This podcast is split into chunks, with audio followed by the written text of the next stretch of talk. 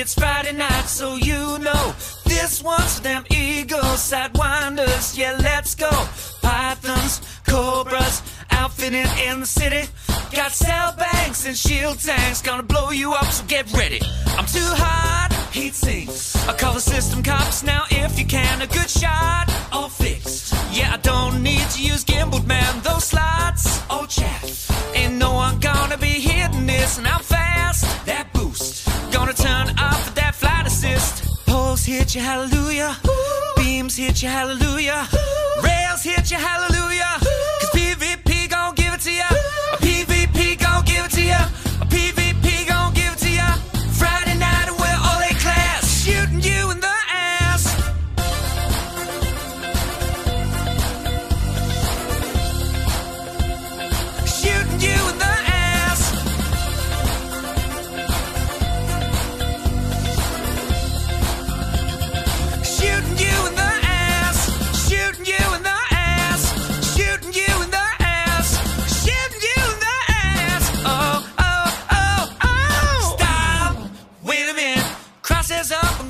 You in it.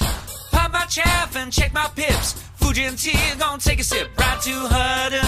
All it up. Lee Steve Camp Shadows. If show up, we're gonna blow you up in epic PvP battles. I'm too hot, heat sinks. I call the system cops now if you can. A good shot, all fixed. Yeah, I don't need to use gimbaled, man. Those slots, all chaff. Ain't no one gonna be hitting this, and I'm fast. That boost, gonna turn off that flight assist. Hit you, hallelujah. Beams hit you, hallelujah. Rails hit you, hallelujah. Cause PvP gon' give it to ya.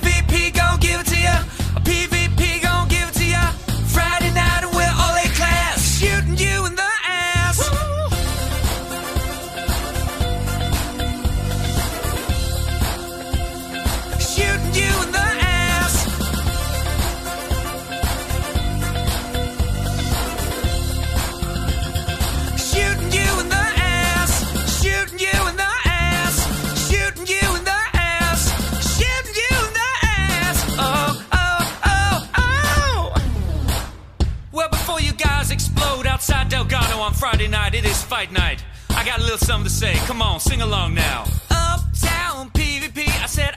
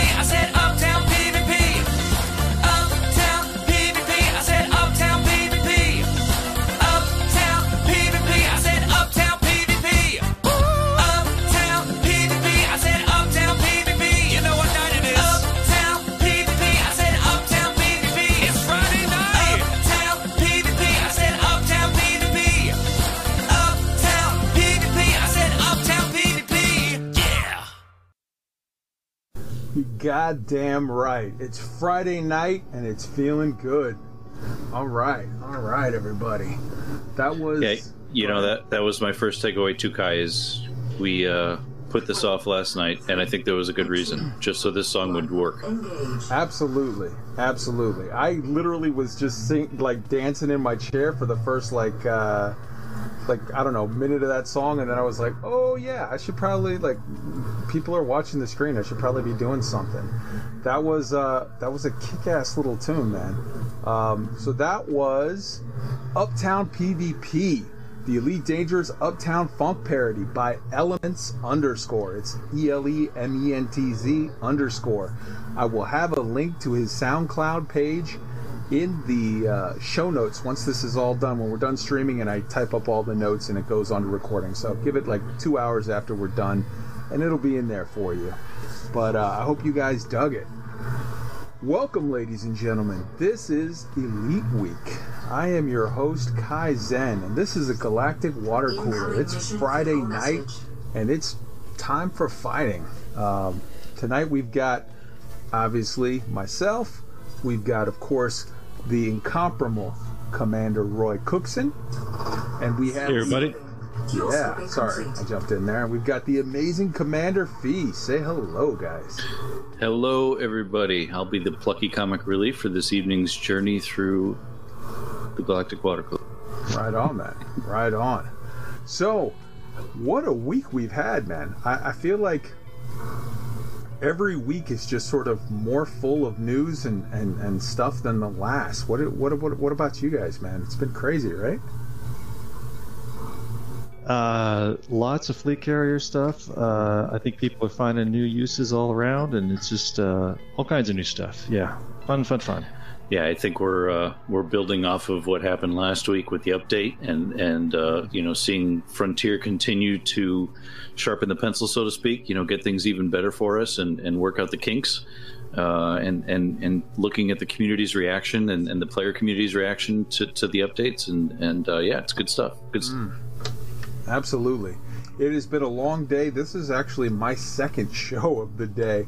I started work fairly early, uh, I would say a couple hours before everybody woke up, and finished early, and then came home to record Elite Week episode 17, uh, which was an interview with uh, Alec Turner with regard to the new Buckyball slash uh, Elite Racers race. It's like a, a, a combo jobby that they're doing together, and it is the uh, well, we'll get to it in a little bit. But I, I, I just did a that interview earlier today, and now we're doing the second episode because we have to talk about all of the stuff that happened this week. So let's dive right in, guys.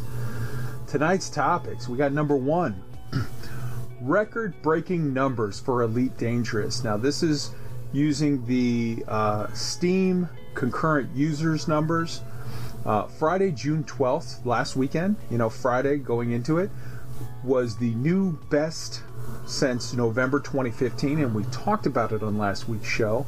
But that was last week, Friday night. And then Saturday, June 13th, was the new best record ever. And then Sunday, June 14th, was the newer best ever. It topped even Saturday. So we were looking at concurrent users over 20,000, and that's just Steam users, and that just covers you know the PC platform. So when you add in non-Steam user PC players, people that bought directly from Frontier, and then you add in PC, uh, sorry, PS4 players, and then you add in Xbox players, you know, you, you you've got a lot of you've got a lot of players out there that weren't even covered under those numbers. And I am being interdicted right now, so we're going to have to go ahead and kill this guy real quick. But if you look at those numbers, you know, those were massive. And then on top of that, you have. Impulse attack. Trajectory one disruption. second. Under attack. I literally okay. It's like I'm streaming so that I have something to show people, and then it's like, all right, this this ass hat in a in a clipper is going to go ahead and interdict me. All right, so now I have to murder you, which means that I can't read from the script for a moment. So, so Kai, I think we can help you out here Yes, while, while you are defending yourself from all the ne'er do wells. That is the point of us having that script on there on the Google Doc. So you guys hop in with that one real quick. Yeah, so so I, I think you know my my uh, my impression from the, the numbers going through the roof here um, is is that you know basically it, it's good to see that fleet carriers have pulled perhaps a lot of people back to the game that, that perhaps had stepped away. Um, so we're starting to see those numbers go back up, and then on top of that, um, oh look, now I'm being interdicted. Oh gosh. It's Um, Friday from night, here? folks. I got Yeah. it. I just killed this No, guy. I'm good. I'm I'm uh, flying one-handed. It's, So- it's all good. so so not not only are those were those three record-setting days, but the month uh, overall, the month of June 2020 is on track to be the best month ever for Elite. It's supplanting April uh, 2020, which was the record for monthly average hourly concurrent, and November of 2015, which broke the record for peak concurrent, which you know we've already broken twice. Well, actually, three times on Friday, Saturday, and Sunday. Now, obviously, the numbers went down a little bit eh, when you leave the weekend and go into the week because that's the nature of things. Normal. Yeah. Yeah, it's you're gonna have higher numbers in the weekend, so that's just sort of to be expected. But the fact of the matter is, is this weekend I would assume that the numbers are going to be a little less than than last weekend because it was the brand new, brand new, so everybody was getting in there for the first time. But the fact of the matter is, is like these numbers are incredible. We're breaking records. There is more interest in Elite than ever. Fleet carriers, for all of the people that were like, hey, what's it for? I don't get it. Dude, people are showing you what it's for. Eh, they're they're they're they're going out there and they're getting it done. They're doing stuff with these things. And then there's also the Odyssey. You know, there's hype for that. Guys, how are you feeling about all this? These. That's that was exactly what I was going to say. Now that I've survived my interdiction, is is you know it's not just the fleet carrier launch, um, it's it's also the the Odyssey video, right? So so all the FPS junkies are are now seeing what what's coming, and so what they're trying to do, hopefully, I'm just you know kind of using my optimistic hat again, is is get into the game early. Um, so that they're prepped for, for when that drops. So I think there's there like you said earlier, there, there's a lot of hype going on, right? But there's a lot of excitement and, and it's all compounded, which is a good thing. It's great. I, Yeah, I can think it. I can think of a couple things. One one is uh, anybody that I knew who was on the fence about a fleet carrier has bought one, and those that have bought them ha- are finding more things to do with them. So I could see even just an increase in um, existing players' playtime uh, in in the recent past because there's just all these new things to do. Right So- on, right on. So, yeah, things are things are good. And as you know, it, it definitely is also the case that we're looking at comply. sort of higher Twitch viewership. We're looking at retracted. just the general, the whole nine yards, man. It's everything is up, and it's it's good news. It's definitely good news. So that is that. That is sort of what's going on with with regard to all of that. Now, also, just as a, as a postscript to that, the Odyssey trailer has already been watched, and this was as of yesterday, has already been watched over 667,000 times. That's 78 seconds of footage, man. Like, it's damn near a million times. It is already the 12th most watched video in all of Elite Dangerous history. That is massive. So, yeah. In addition to that, let's hop right on to point two. PC Gamer released an interview on Saturday. Now, this was last Saturday. Uh, there's a couple of takeaways from it. The vast majority of it was like very, you know, very, very sort of skippable. Um, the Piers, uh, so the, the the guy from Frontier was Piers Jackson. He's a game director at Frontier, and you know, he was superb. He was awesome. He was everything you would hope he would be. The asshat that they had interviewing him, oh my god, it was almost like to me, the guy was like Jon Lovitz level of like cringe, but without the the Lovett's level of like comedy or whatever. Like he's the guy. That guy from that interview was the guy that Jon Lovitz is sort of pretending to be all the time when he like walks around and he's like, Ew, and he does all of his stuff. It's like that guy was like Chester the molester, man. It was it was painful. Uh, throw punch worthy was was my impression. Yes, yes, he definitely would be the kind of guy that you punch and throw. But uh, but I mean, okay, let's get to the points that were were stated that were worth sort of looking at. It was a, it was like a five six minute talk. It was very very brief. They they. So the first thing that you take away from this is number one, for sure, this was when they intended that video, that Odyssey trailer, that 76 second trailer to be released. So it got out a week and a half early. Hmm. So what? No real harm done. This was not a situation of somebody screwed up and something got out three months early and like, oh my god, it threw off timelines.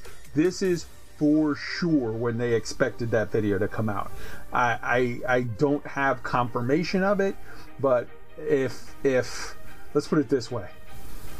It, it just is obvious once you see that they a played that whole trailer there and b they had a pre-recorded sort of interview set up that went with along with it so I think with regard to that trailer getting out early, yeah, Frontier probably wasn't entirely thrilled that it was kind of like it stole the thunder a lot of the fleet carrier stuff. But hey, man, fleet carriers are doing their job. People are playing in record numbers. So I think it's a no harm, no foul situation. What we did take away from that, though, is number one, and this is a direct quote from Piers Jackson. For the first time, you will be able to access a whole pile of new planets, all ones with tenuous atmospheres. He said it, folks. The A word, atmospheres. And that is a direct quote from an employee on the record. People have been saying, I've been saying since the trailer first launched, day one, the first second, you see an atmosphere. And everybody's like, but they didn't say it.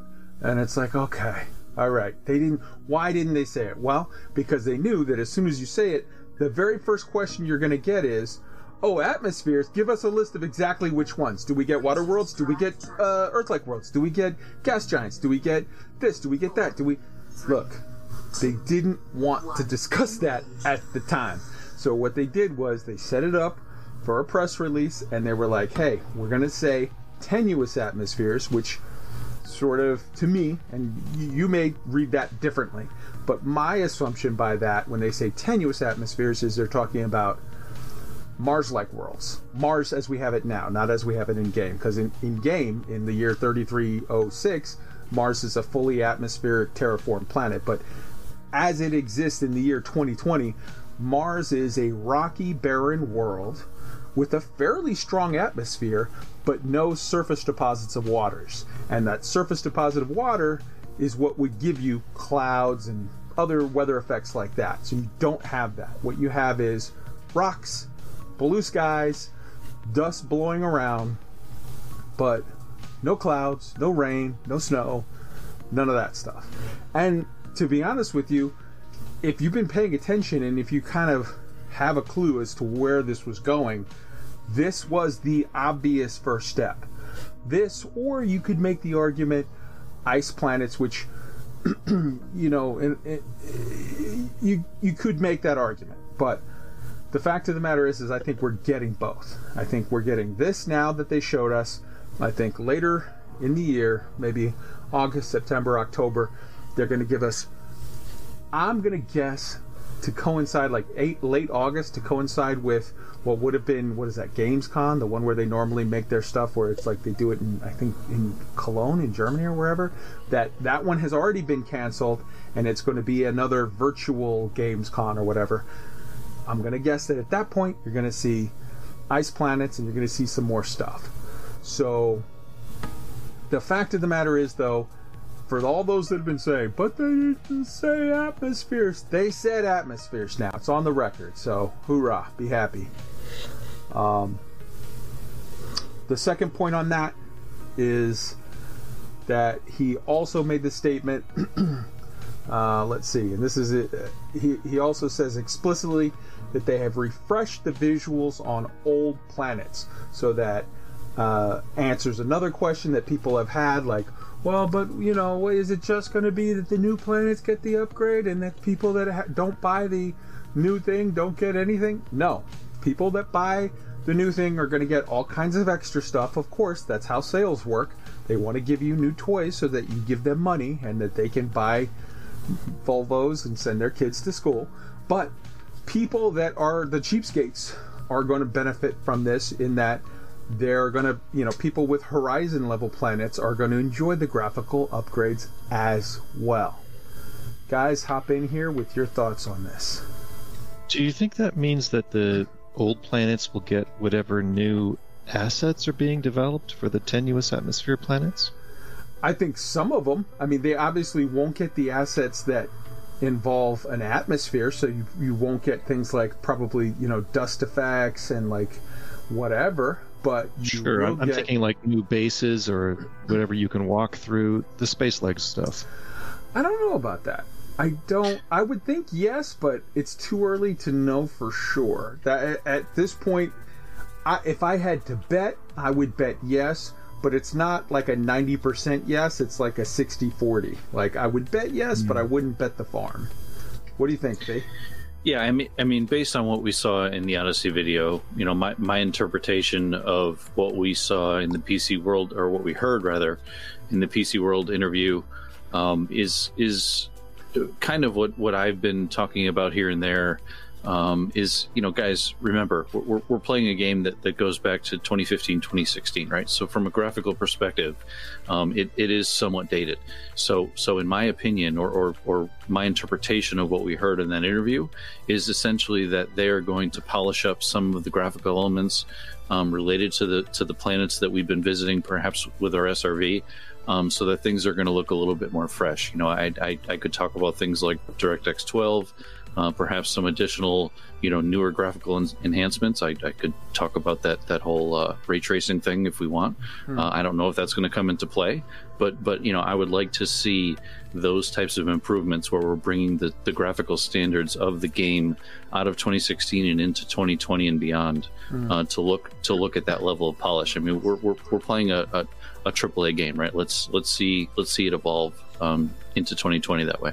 Well, let's not Um, let's not lose sight of the fact that there's going to be some changes that we know of because, okay, number one, it's not going to be oh we're moving to the cutting edge of technology because it still has to work on. They've said already it will be compatible with PlayStation 4. It will be compatible with Xbox One. Like that's the, the one that they call it now, right?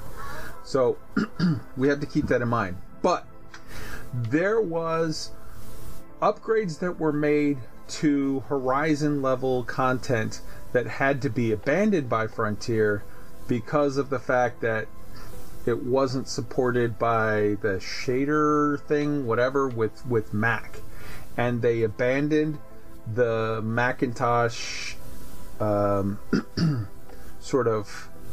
They abandoned the, the, the, the supporting the Mac platform and now that gets rid of all of that headache of those very sort of specific issue with and i'm not a computer guy so somebody else can probably answer this way better but there was things that they couldn't do because the mac shader system or whatever didn't support it or wouldn't work with it and that headache has now been resolved. So that that does allow them to make certain upgrades.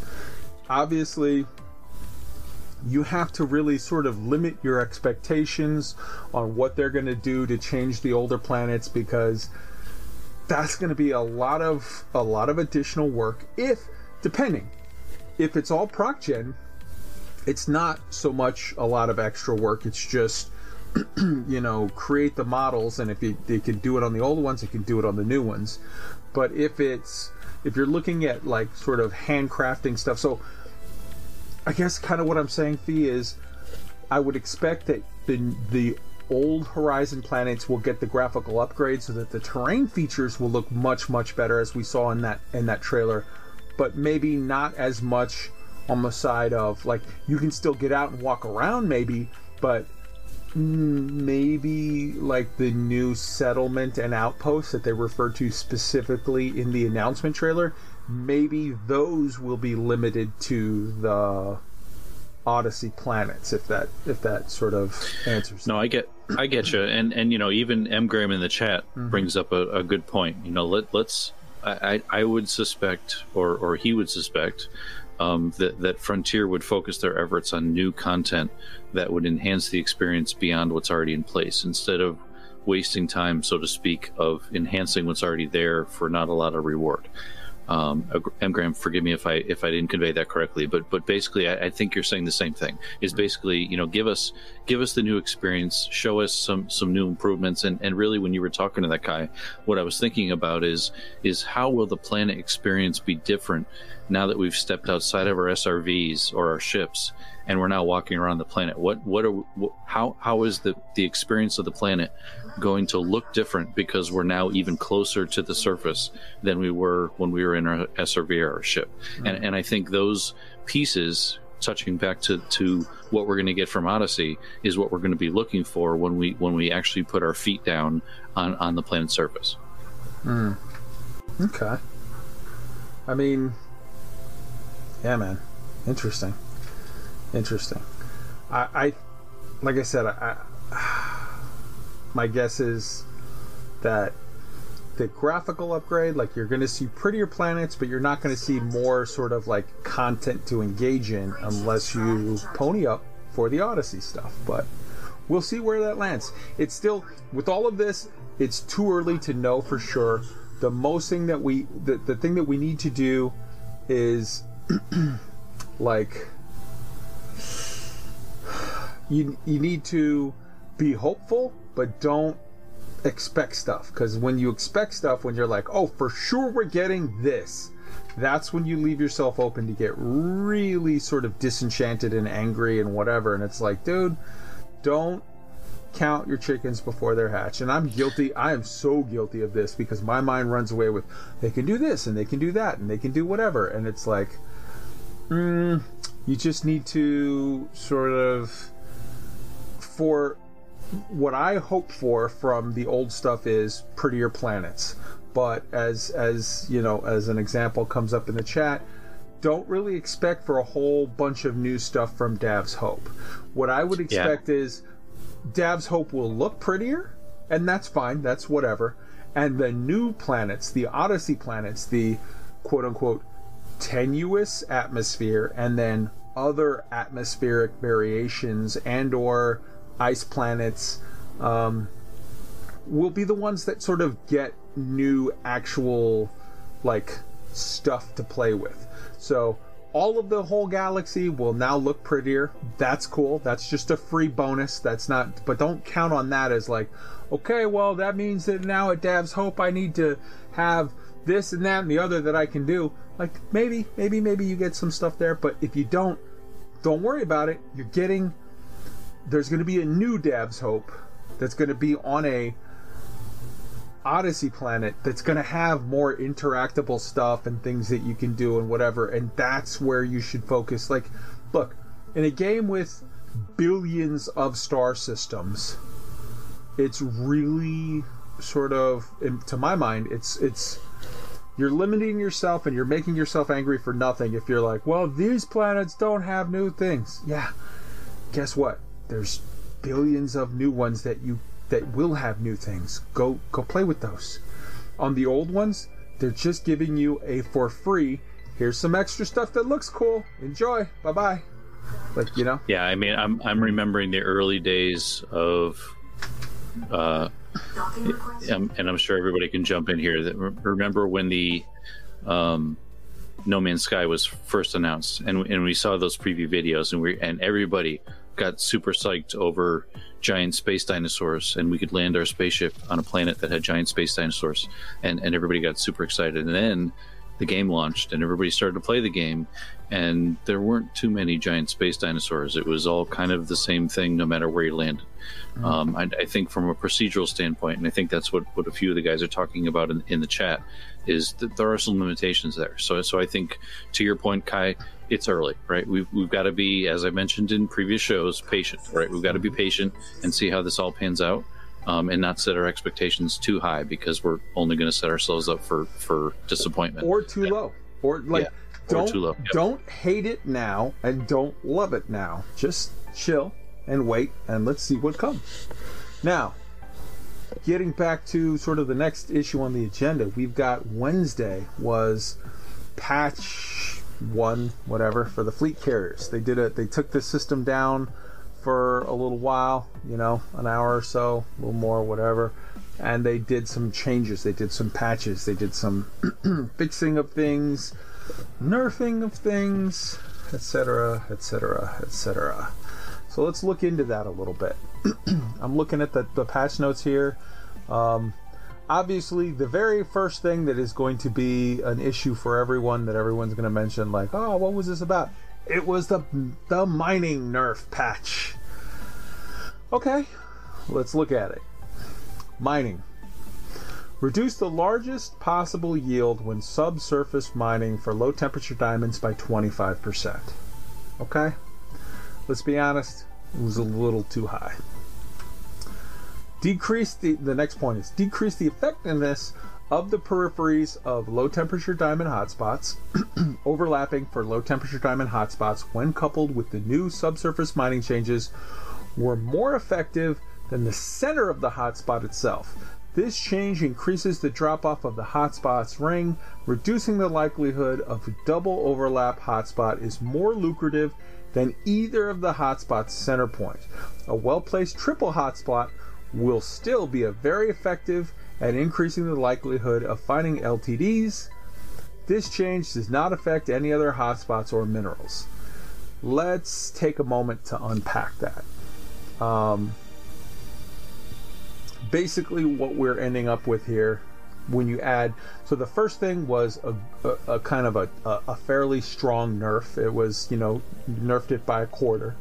But the second thing really hit it I would say pretty much just about as hard as the first thing. So when you add the two together, you have now nerfed LTDs by about half.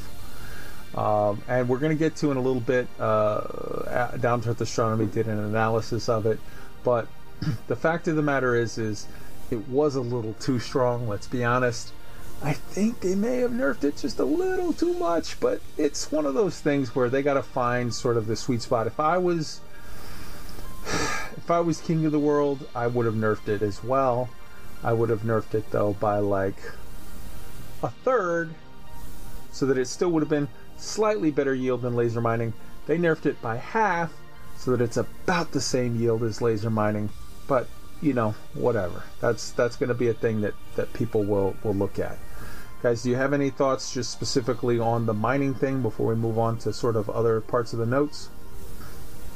Um, maybe just like, is it their intention that mining is always the most lucrative thing? I think the only thing that even is even on the radar that might begin to challenge it if they did more tuning is uh, the arbitrage in tritium. Yeah. Um, well, and that's that's temporary.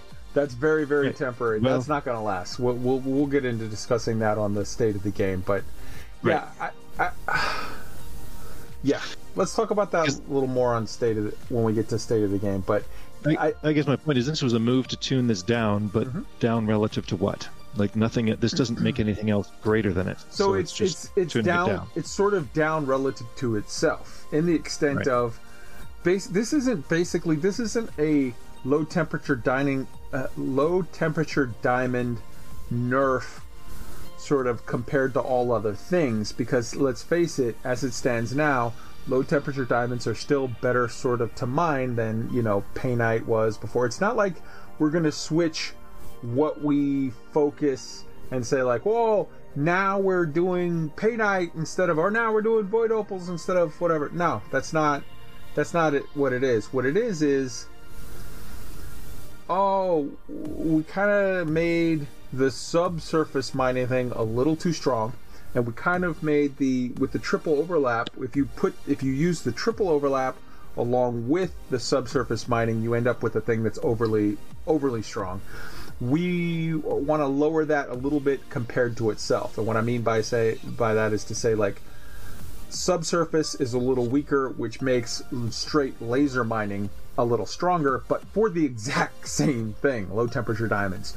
So they they reined it in a little bit and said, "Oh, that was a little too much." And I Yeah, it's, it's, I think it seems like this was. go ahead. Sorry, go ahead. No, no, go ahead.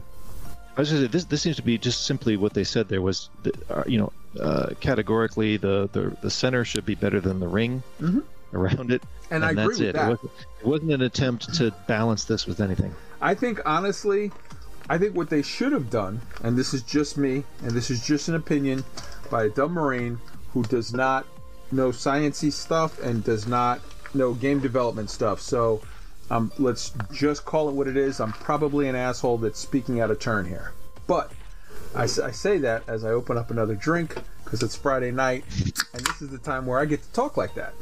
Uh, I honestly think that what they should have done is done the second part of that fix, where they weakened the overlaps, right, and made it to where the core is is always, always, always a core is always stronger than an overlap because they have a weird exploit where when you add two overlaps together, so like you say, the core is you know at a high percentage, the overlap you know you have drop off from one but you have extra bonus from two. And then if you have two extra bonuses for a triple overlap it just co- sort of throws it out of out of out of uh, um, out of whack.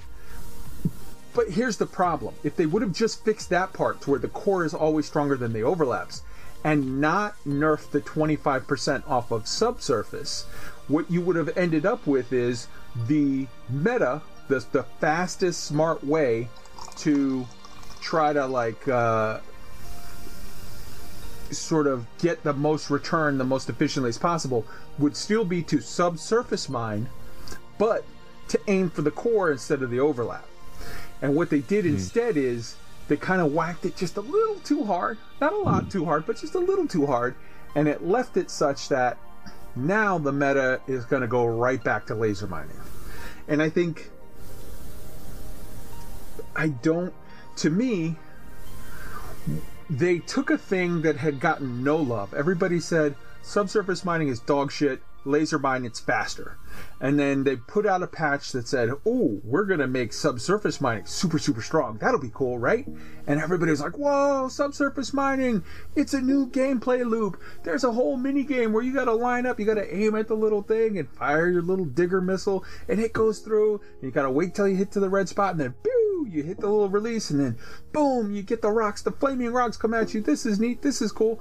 And then they were like, oh, it's too much. And it's like, okay, you missed the fact that it's too much because you screwed up the overlaps.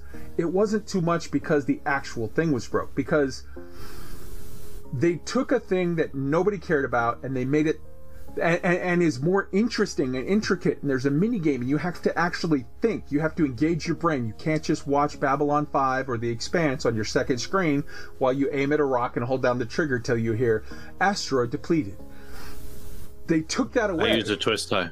yeah, okay. They took that away. Like, and then two days later, three days later, they were like, oh, we're going to fix it. Okay, we took it out. Now it's whatever. And it's like, oh, okay, now we're sad.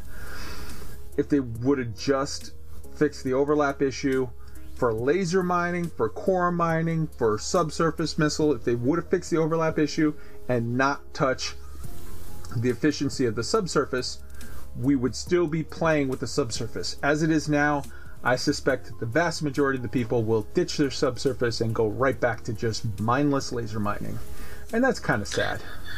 Yeah, I, you know, Kai, Kai, my my impression of this whole thing is is actually even with with what we're seeing in chat right now, and and and I'll start with with my impression with the mining. Um, you know, I, I've watched since the carriers launched last week how everybody in the community, uh, from the content creators to, to the to the player community, have stepped up and, and jumped all over this new mining methodology. And and now you know, Elite with the with the patch that came out, or, or FDev this week with the patch that came out, uh, you know that they they they nerfed it, and and now the the the content creators and the player community are, are reacting to that. Um, you know, I'm I, I would like to see them stop effing with the whole thing. Just just get it to a point where it's in, in a happy middle somewhere and and you know, I, I, I know that, that it seems to be that the game has to have a gold rush of some sort. You know, we're all I, I think we're all um Borann junkies from from pre uh, fleet carrier. Uh, but but you know, like the guys in chat are talking about M. Graham and Avasa, you know, it, it would be nice to see them divert their attention away from this perpetual micromanagement of the mining mechanics to other areas of the game, um, where where you know players that don't necessarily want to spend them their their time mindlessly holding down the trigger for laser or subsurface or what have you mining and and do other activities and and can make it just as lucrative. I- um, it would be see, it would be nice to see them. You disagree? I disagree. Right. I, Okay. I, I, I agree with the sentiment of what you're saying as far as like, man, I wish other stuff would get a buff, and I agree the same sentiment that Avasa and Mgram are saying, and, and, and but I'm gonna I'm gonna take the unpopular opinion and disagree with all of you in this way. the idea, and I've, I've I've fallen for that myself in the past. I've championed the idea like every area should be equal. Let's face it, it shouldn't be. Doing a Hazres or doing AXI combat or doing like any, any kind of combat stuff, whether it's whether it's any of that stuff, whether it's AXI combat, whether it's Hazres combat, whether it's uh, conflict zone combat, whether it's just you know straight up bounty hunting at, at, at a at a uh, what do you call it compromised nav beacon. Any of that is more fun than mining. So I think that mining needs to be too strong in order to get people to do some of it. I think it should be stronger than all of the other things. Okay. But but So- wait wait so wait wait wait no no no let me finish let me finish Go ahead. but not as much as it is.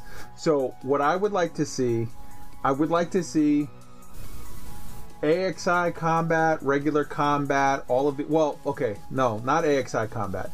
I would like to see all of combat get buffed by like times two or three because it's more fun. So, you really sort of want to make it to where it's like, okay, obviously like if you if you buff all of combat by times two like two and a half it's still not as good as mining i think you should buff axi combat by say by times five because of like all of the combat stuff is funner than the non-combat stuff let's be honest but the AXI stuff is way more difficult and intricate and risky and dangerous and costly to you. So it should get a bigger buff because you can sort of brainlessly fly around a Hazres and make money. But you cannot brainlessly AXI if you're doing it at the at a high level. Now, I would not buff at all the the profit from scouts. I would leave the the profit from scouts. Well, I would do it like the Hazres. I would maybe times two, because nobody farms scouts for money. People kill scouts to farm combat rank. That's what we all do. It- but if you were to buff combat by a little, buff AXI by a lot because it's way way or not AXI. I keep saying AXI. AX by a lot because it's way way harder but still leave mining to be more lucrative than the others, but not by as much. See, it's weird. It's it's I, I and I know I'm I'm hearing in the chat people like I disagree. I disagree. I get it. I get it. But let's be honest. Combat is way more fun than the other stuff. No one would ever mind. Well, most people, the, the, IMU are gonna mind because they like breaking rocks. But mo- I, me personally, I would never ever mind if it were such that I could make as much money doing combat as I could doing doing um and, and yeah, PvP is a whole other argument. PvP is a mess that they need to figure out because there's no point to it right now and I don't somebody smarter than me has to figure out how you fix that cuz honestly I thought through a dozen ideas where I'm like, duh, they should just do this. And then if you sit on it for a day and think on it, you're like, oh, that creates a problem with that. So I don't, I, I don't know. But the point I- that I'm getting back to is mining sort of should be more lucrative than the other ones, but not by as much. Where it stands now, mining is 10 times more lucrative than anything else. And I think mining should just be twice as lucrative as anything else, but not 10 times as much. Yeah, I, I, you know, the, the more you talk through this guy, the more I'm thinking about what I experience a lot with my employer. Right? You, you, you, you basically and and chime in here if anybody else has heard this. Is is the the whole you know you get to pick two, um, and and in, in my line of work, it's it's quality, cost, and and speed. And, and so you, you basically get to pick two uh, two of those three, um, and and that's what you're going to get. And I think what we're talking about here, as it relates to to combat or PvP or mining or uh, you know trade or or whatever it is that you want to do in the game, you, you get to pick two of the three. And and and I've been trying to think through what what those three variables are. And and very much the the first variable is profitability right? How much money am i going to make for doing the thing? Uh, the second one is how much fun am i going to have doing the thing? And and it and and it may be that the third is is how fast am i going to do the thing um, and you basically get to pick two of those three things. I, I'm, I'm, like I said, I'm still trying to figure out what those what those three variables are. Um, but but it very much seems like mining is is very much the the thing that gets you the most money. Um, it very much seems like the thing that is probably the least amount of fun. Maybe some people do enjoy it, like like the uh, Burr Mining Company and, and other people. Um, but but I think you know that that's basically it. You get you get to pick two. Um, of, of those three things, and, and that that's the thing that you do. Um, so so I think that's that's kind of the the uh, the algorithm that, that we're dealing with here. So again, just to clarify, I'm not saying that the other things should not get a buff. I think all of the other things should get a buff relative to mining because as it stands now, mining is 10 times faster than anything else you could do. I'm just saying that it shouldn't be exactly even. If you make it exactly even, I think 90% of the community fucks off from mining and never does it again. And and just like No, in, but that in life, there are things that you do that it's like, okay, this is kind of a chore, but I'm doing this to achieve a goal. And I think there is some benefit to having some bit of that in there.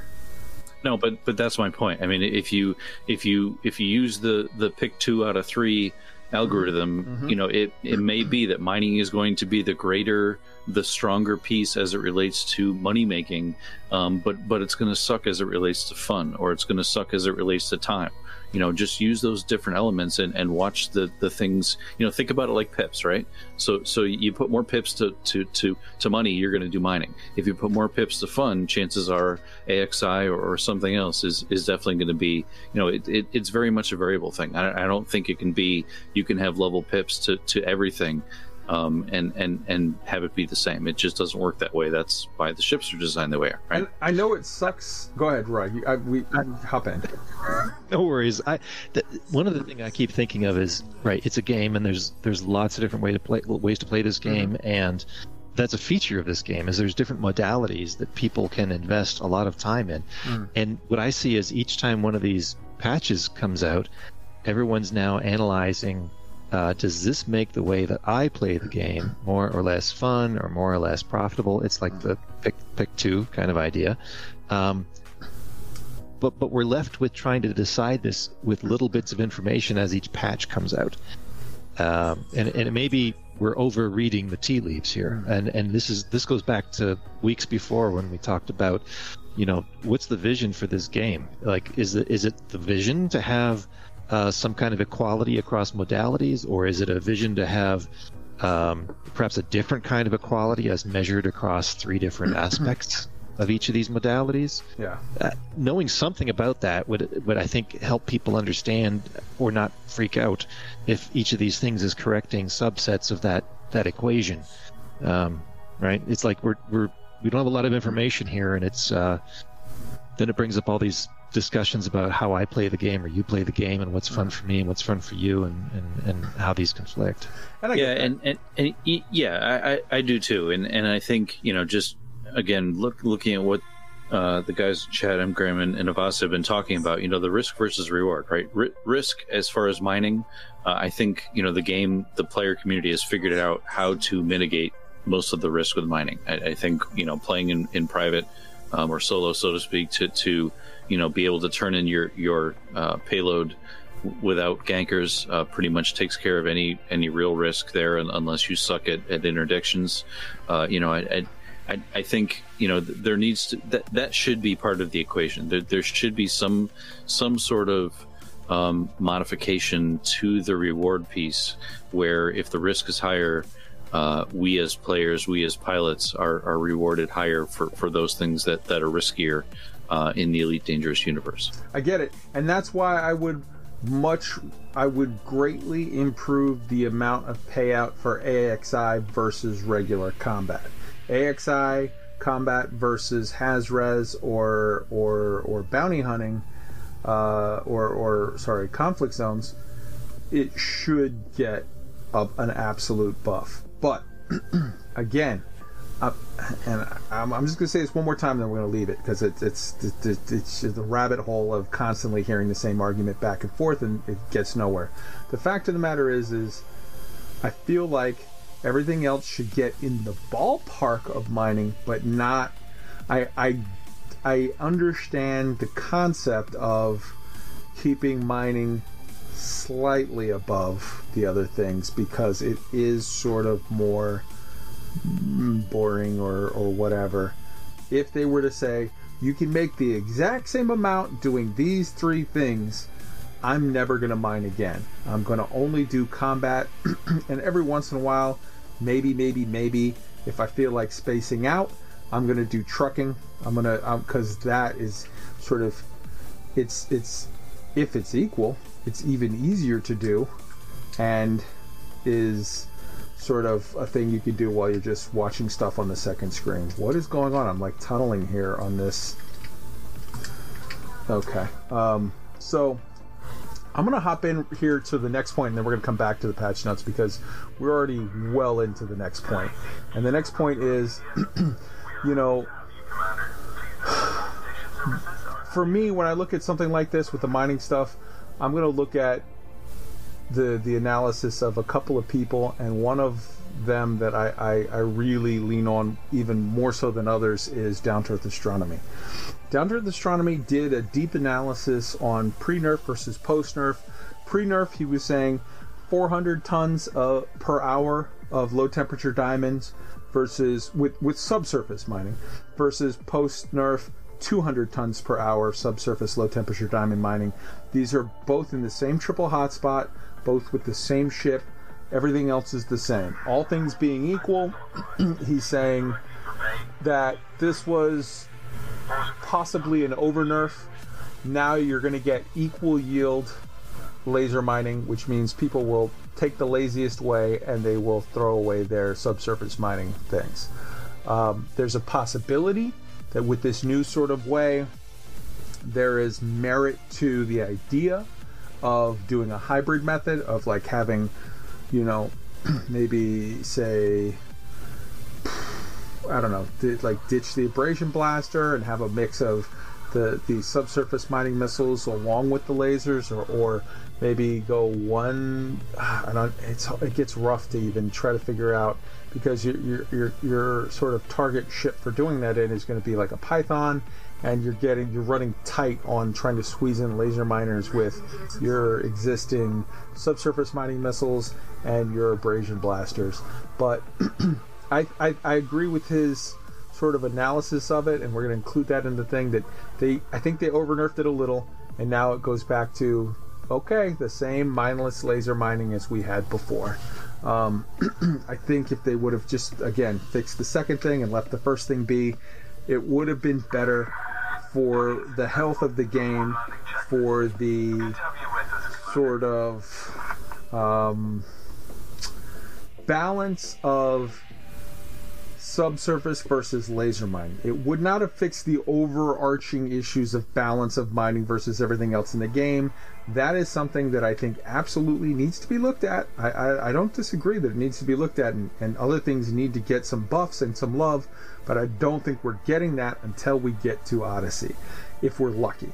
If we don't get that in Odyssey, honestly, I will feel that there has been a bit of a failure of Frontier to overlook because I think a massive portion of the player base is saying we're at the point now that we need some sort of look at and some rebalance of that stuff because combat does need to get buffed.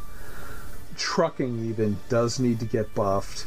Um, exploration I guess it, it could get a little bit of a. I, I kind of feel like exploration is sort of okay as it is. The explorers are, are they're, they're doing a different thing, man. They're they're they're more focused on getting their name on stuff, and that's sort of the reward there. Um, but you know, I don't know. I'm I'm sure that having said that, I will have sort of you know, horribly pissed off somebody who's going to say, no, exploration needs a huge buff, but whatever. Um, the fact of the matter is, is I think they screwed up a little bit on this tweak in that I think what they were trying to do was rein in low temperature diamonds as a whole.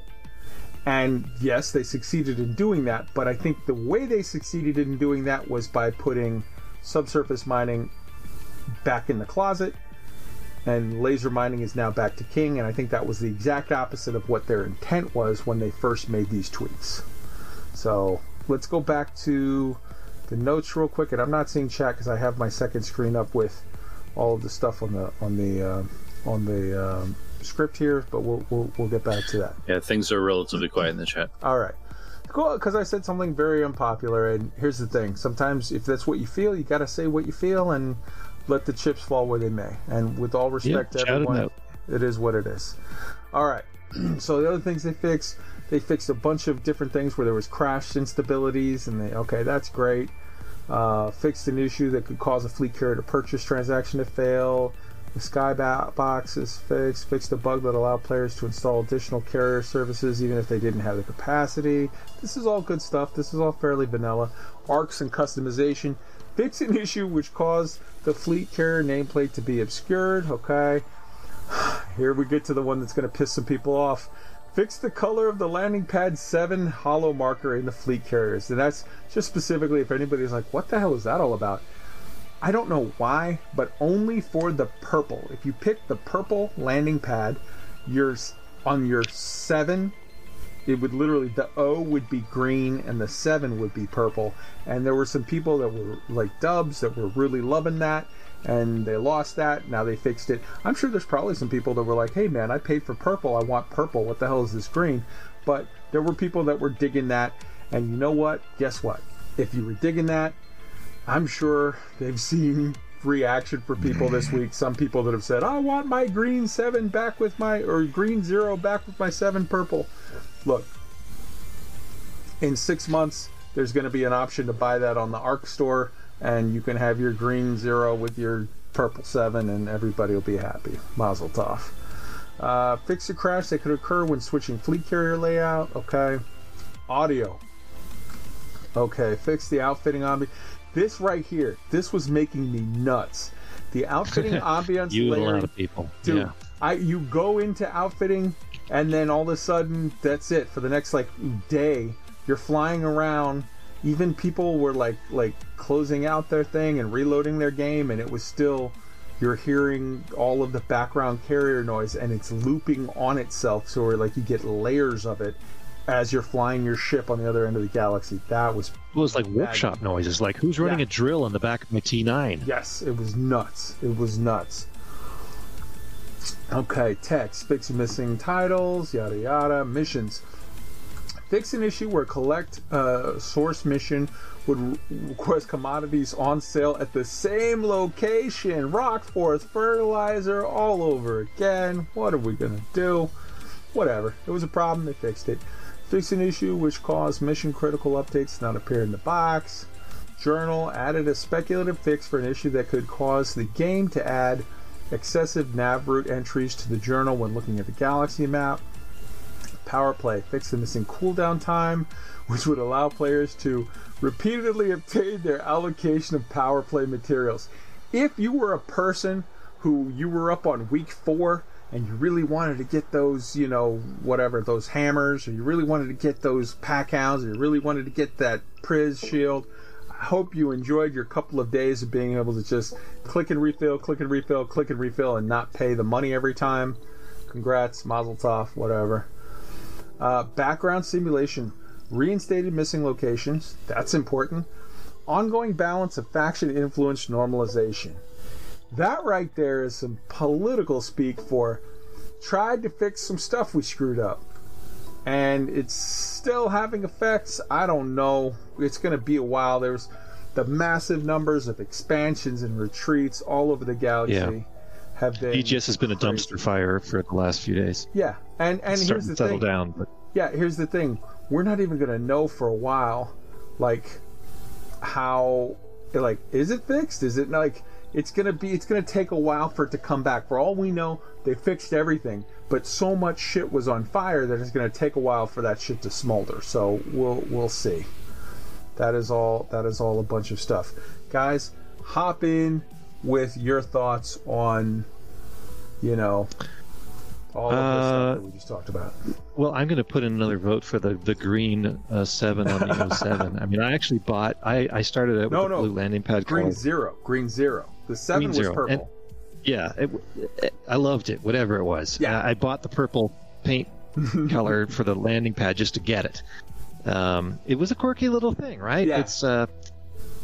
I dig it. it's, I it's dig it. one little thing. Why couldn't they leave it? You know. Well, Come but on. here's the thing. I'm sure they were getting complaints from people saying, I paid money for purple zero and purple seven. How come I got green zero? You know, you have to keep that in mind too. I get Ladies it. like and a thing- gentlemen, this is the salty segment for this week's Galactic Water Cooler. No, I, I'm I'm actually on their side of saying, hey, you're gonna get it in a couple of months with a you're gonna it's gonna cost you whatever another 200 ARX or 800 ARX or 2,000 however much It's like was. a fun little flavor lore, you know, Easter egg thing. lore. That's not lore, but Yeah, it's okay. lore. It's the it's the mythical it's the mythical uh, uh, orange zero. It, lore is not the right word. It's the kind of thing that makes the universe not so monotonic, right? It's Okay. it's something different. It's just a uh-huh. little. There's something little different in this corner. Leave it. Right Uh, on, man. Right on. I'm I'm just super salty because my carrier keeps forgetting its paint job all of a sudden. Yeah, well, that's a bigger problem. Yeah. You Yeah. have to keep repainting this thing. People are working overtime. Yeah, 24 hours a gosh, it's, it's you know, it just pisses me off. I got to keep going in delivery, and you know, it's, it's just over and over again. I just, I'm so pissed off. I'm losing sleep. I'm, I'm drinking like a fish, and I'm so, I'm just so angry. Hmm. I, I just, I'm gonna uninstall the game. I'm gonna go play a different game. Wow. There are, I mean, look, maybe three steps forward, one step back. There's still a number of issues with minor stuff. I, I've been running into some things with weird Oh. stuff going on with the pain? inventory transfer and Was that a pun? Um, Minor stuff. yeah. Uh, uh, th- th- they haven't got it sorted out yet, right? There's there's uh there's a few things still going on. I'm No, sure. I, I'm just joking uh, because the biggest, the biggest, all the crying, for the most part, this week has been from people talking about the mining nerf. So miner. Never Yeah. mind. Never mind.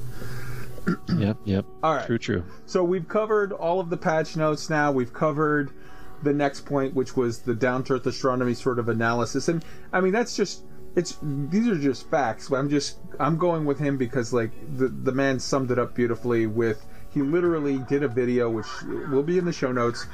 He linked side by side, same ship, same place, same loop, same time, and showed you this one collected this much, this one collected that much.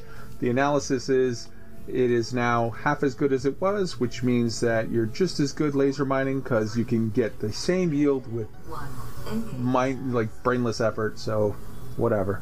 Um, having said that, if you're like, hey, if it's the same yield either way, I'd rather work a little harder because this I find this other sort of game loop more interesting. So if you want to watch the expanse while you mine, laser mine. If you want to mine while you mine, subsurface mine and have more fun. So whatever. Okay.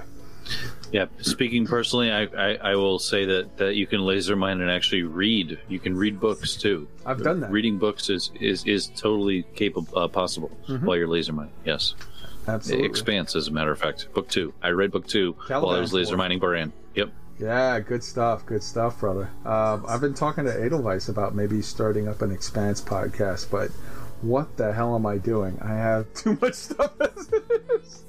All right. So let's All get to the, free time. yeah, right. Let's get to the next point, which there was an article from GameIndustry.biz, and this isn't so much a huge thing, but it didn't make a lot of waves in the community. But it's I found it super super interesting, and the article was "What makes a good bug report." Now I want to clarify. This is not aimed at us. This is not aimed at the end user.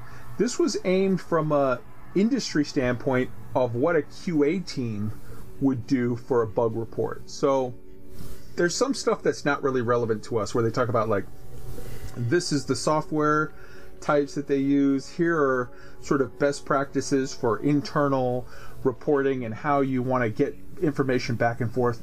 But I think that honestly, reading that, I, I found that reading that article gave me sort of a better idea. If I look at how they do it internally on a professional level, it gave me some sort of thoughts to sort of work with on like, ah, okay, okay.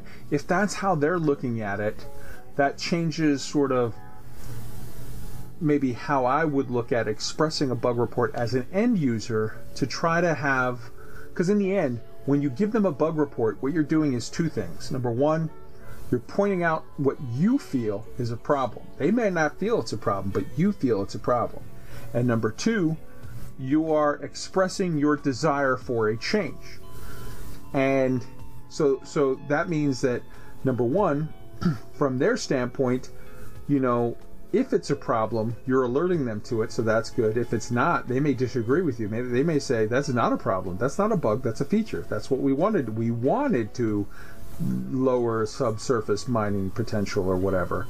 Or, you know, we wanted to get rid of the green, you know, zero. We want this to be whatever because in, in and I, I don't want to belabor the point, but the fact of the matter is, is there is a very real possibility that a person could be complaining to them, I paid for purple, why the hell do I have some green on my landing pad thing? I paid for purple. So, you know.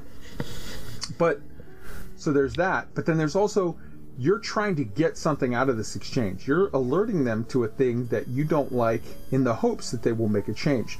So the higher the any action you can take that will increase your chance of getting your desired result it, that's I, I think the whole point of why you're doing it for the most part. Like there aren't too many selfless people that are going to go out there and say i want to report this thing. I made way too much money. This isn't good for the most part people are going to try to shut up and keep it moving and then brag about it and then they, that's how sort of the company finds out about it and that's how whatever but in the end most of the time when you're complaining to the company it's not because things are too good it's because things are not good enough or unsatisfying in some way and you want a change. So take a look at that. I'm going to have it in the show notes. Um, like I said, it doesn't exactly apply, but I feel like it gives you some insight to some things that may help you in how you frame what you try to do to get to go about getting the results you want. The next, Yeah, go ahead. I was just going to say real quick, Kai, is, is you know my, my interpretation of the article and, and really just, you know, I, I, I have been tying it back to how we as a player community react to an update, and and and with those updates, as we all know, um, come bugs, and and and really just getting that feedback back to the developers, back to the to the people that are providing us with the game, um, being as succinct and and as um, concise as possible. Um, and and I hate to say it this way, but but removing as much emotion as possible from that report is is really what you're looking for to get the the right information to the developers to help them to understand how they can increase your or improve your player experience. And and you know just making sure that um, you know they you're helping them as much as they're trying to help you i guess is is really the, the bottom line right? Right? Helping them understand what exactly you're seeing as as a player so that they can go back into the code look at, at each of the individual bits and bytes and and make the appropriate change to get whatever's fixed. And and you know that that's that's i think what this article is trying to say is is make sure you're succinct make sure you're concise and and try to um try to to convey what what the actual bug is in such a way that the developer is able to translate what you're saying as is um, concise as possible. And and again, I think I think removing emotion out of a lot of that is is what a lot of people that that would perhaps post to a forum or or submit a bug report may do when they don't know the right thing to do. Right? There's a lot of emotion there. There's a lot of um, you know, th- oh, oh my goodness, you, you've you've disrupted my my ability to enjoy the game. Remove the the, the emotion from it. Present the facts and and and work with, the developer to, to resolve the issue. And and that's the way that that you get through a bug. Right on. Right on. Well said. Okay.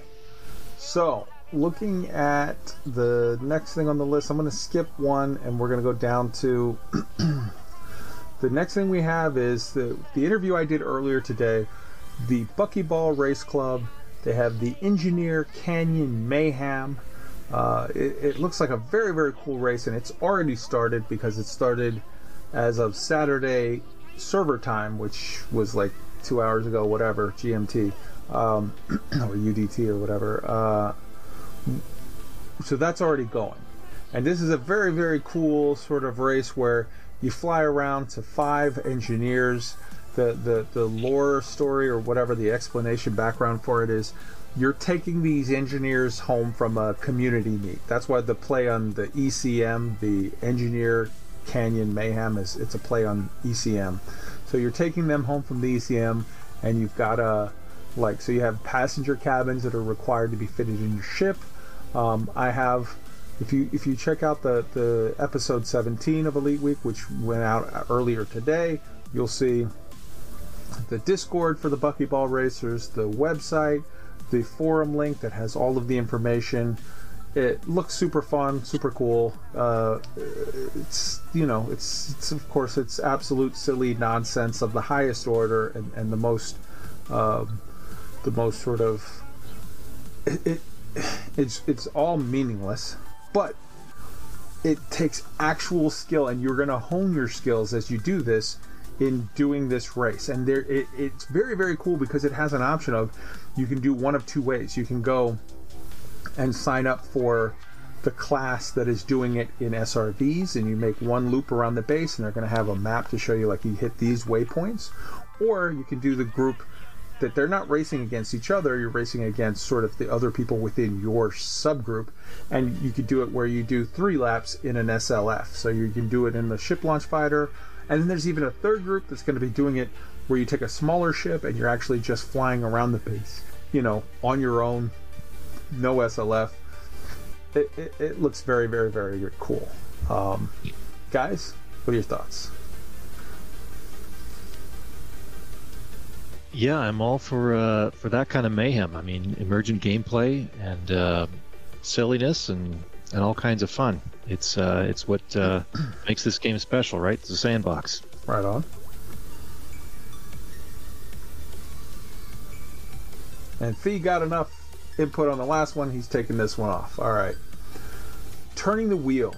The next thing on there. So here's a situation report on turning the wheel.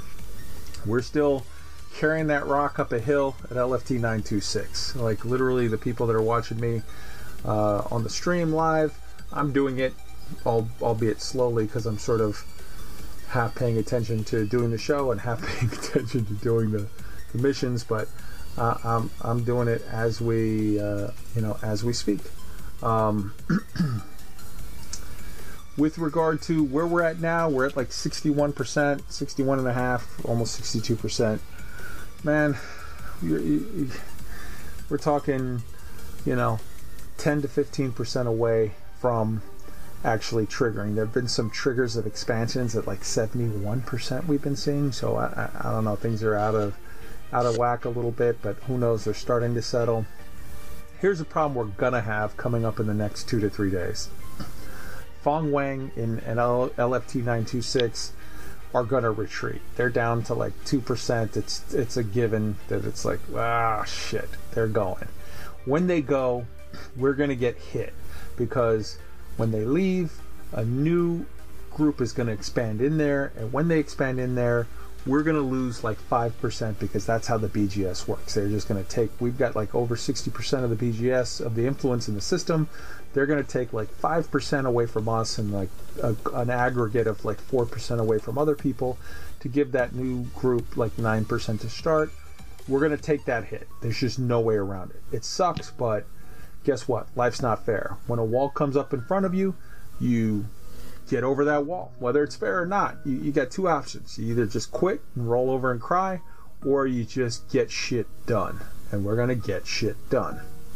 So that's that is what it is. that pushes losing Fong Wang, which we haven't lost it yet, but we're gonna lose it in the next day or two.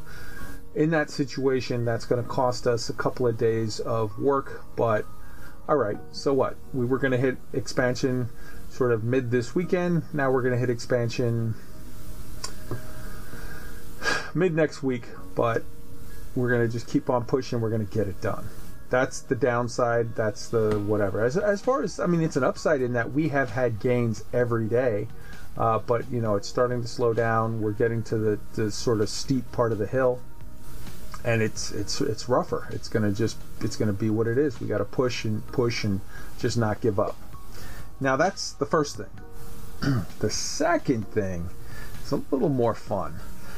Frontier, the live stream, the Frontier Community Manager live stream that Bruce Carrito and uh, Ga- aka Gambit and Stephen Benedetti, aka The Benedetti, did on Thursday, had a very, very interesting call out on this project.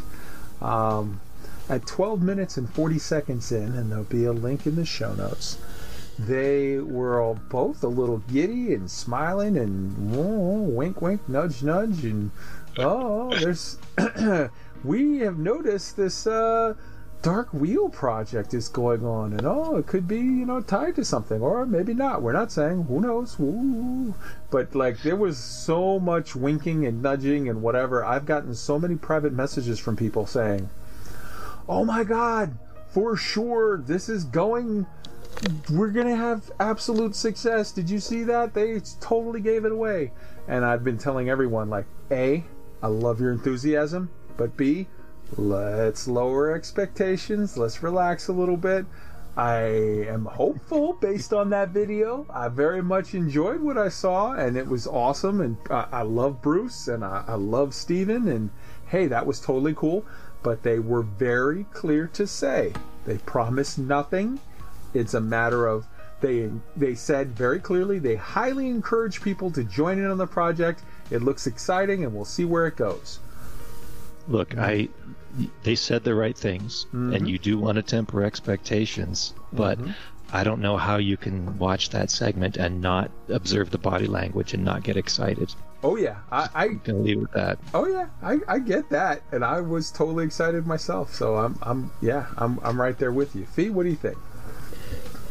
Yeah, I, I, I would agree. I mean, I, I think, uh, you know, I, I I spoke last last week during during this podcast that uh, perhaps, you know, the the slip up that we talked about last week may have um, been somewhat intentional, and and whether or not that body language confirms that, uh, will, I still think remains to be seen.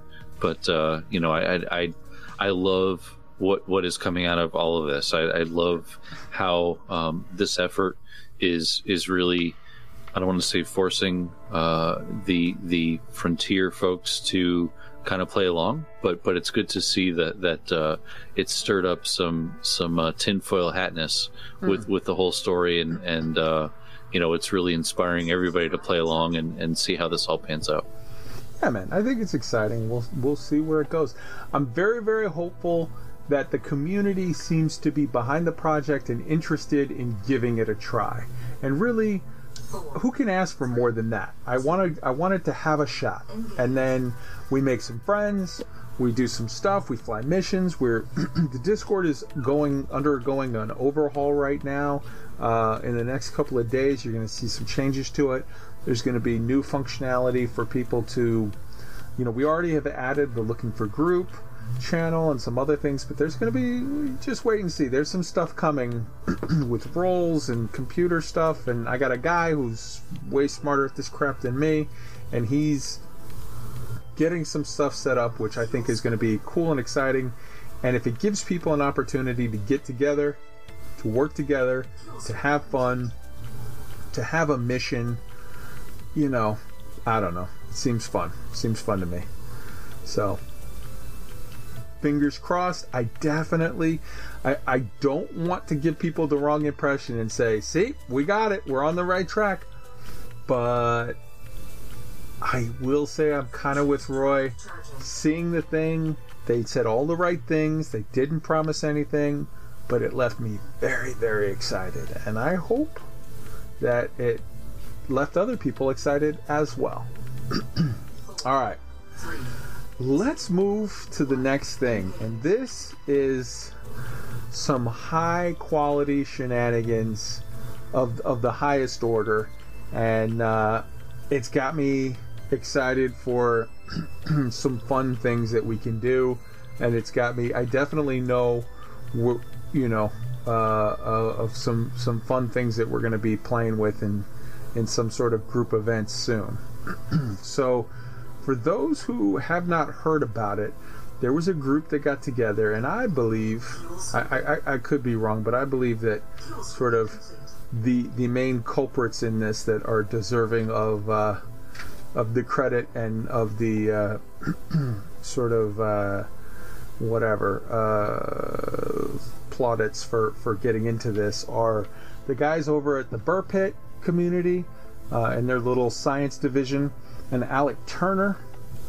And this is this is a weird little thing here. I'm gonna drag the picture over for this, and I'm sure because of the way that the all of the mm, what do you call that? The lag works or whatever that this is going to be a thing that you don't see until it's off time but you're going to see it in a minute and it looks interesting. There is a thing that you can do where you use uh, force shell cannons and if you get the force shell effect what it what it does basically is it pushes the ship that you shoot. And there's a weird little glitch where if you're using force shell cannons to provide you can provide sort of a mega boost jump to an SRV and here's how you do it. On the screen you'll see the diagram here eventually in a minute or so. You park a ship right at the edge of a cliff you have a ship, a second ship, with force shell cannons that fires on your first ship. Now, since your ship is parked, the, the ship that is parked on the edge of the cliff is, is is literally landed with the landing gear down, the push effect doesn't work. But instead of just it like negating or whatever, the computer there's some glitch or whatever where it keeps it transfers that kinetic energy into potential energy. And what that means is that, as you can see in the diagram, um, I hope you can see it by now. Let me take a look at the screen. Are you guys seeing it by now? Yes.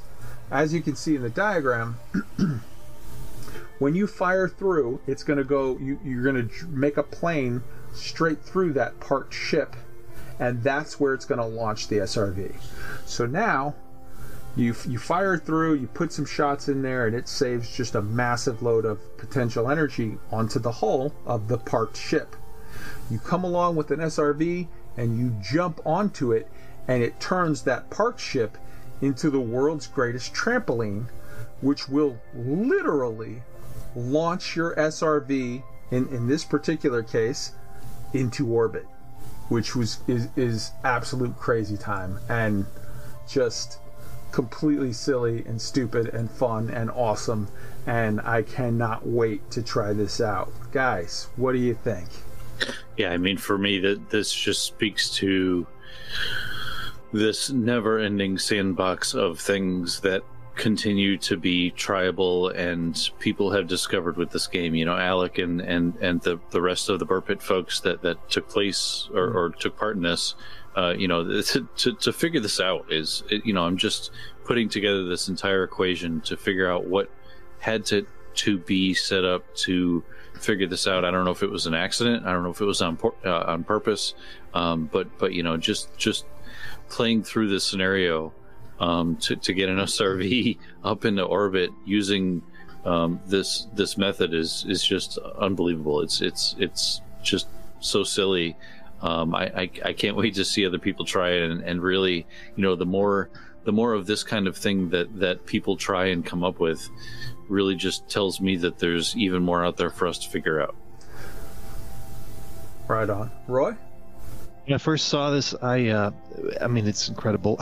I was thinking of the. Uh, have you ever seen uh, Punkin Chunkin, where they uh, they build trebi? It's like a it's like a Yeah.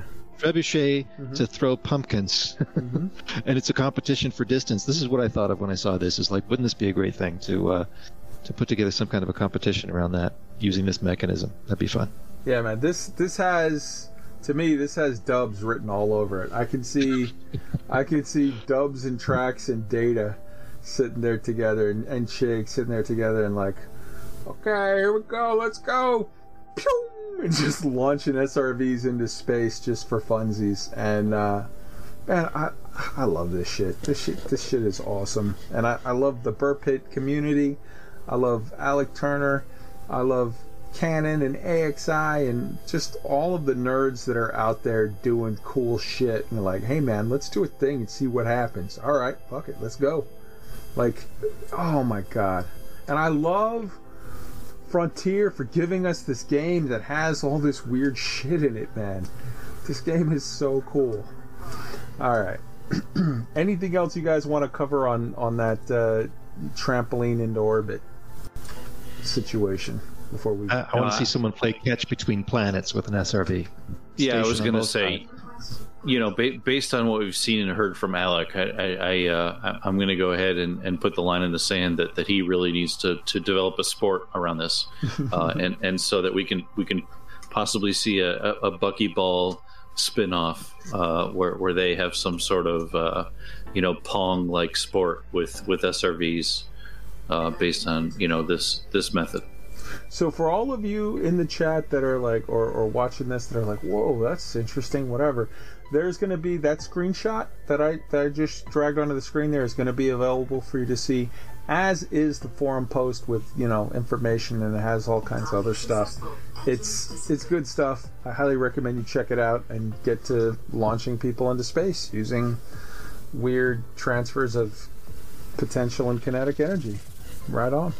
Uh, all right, the next issue we have is the new Elite Dangerous podcast coming.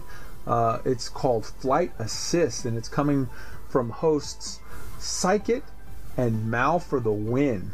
Um, they're going to do a double episode starting on Monday, and then after that, every Monday thereafter, they're going to have an episode. And it's www.flightassistpodcast.com.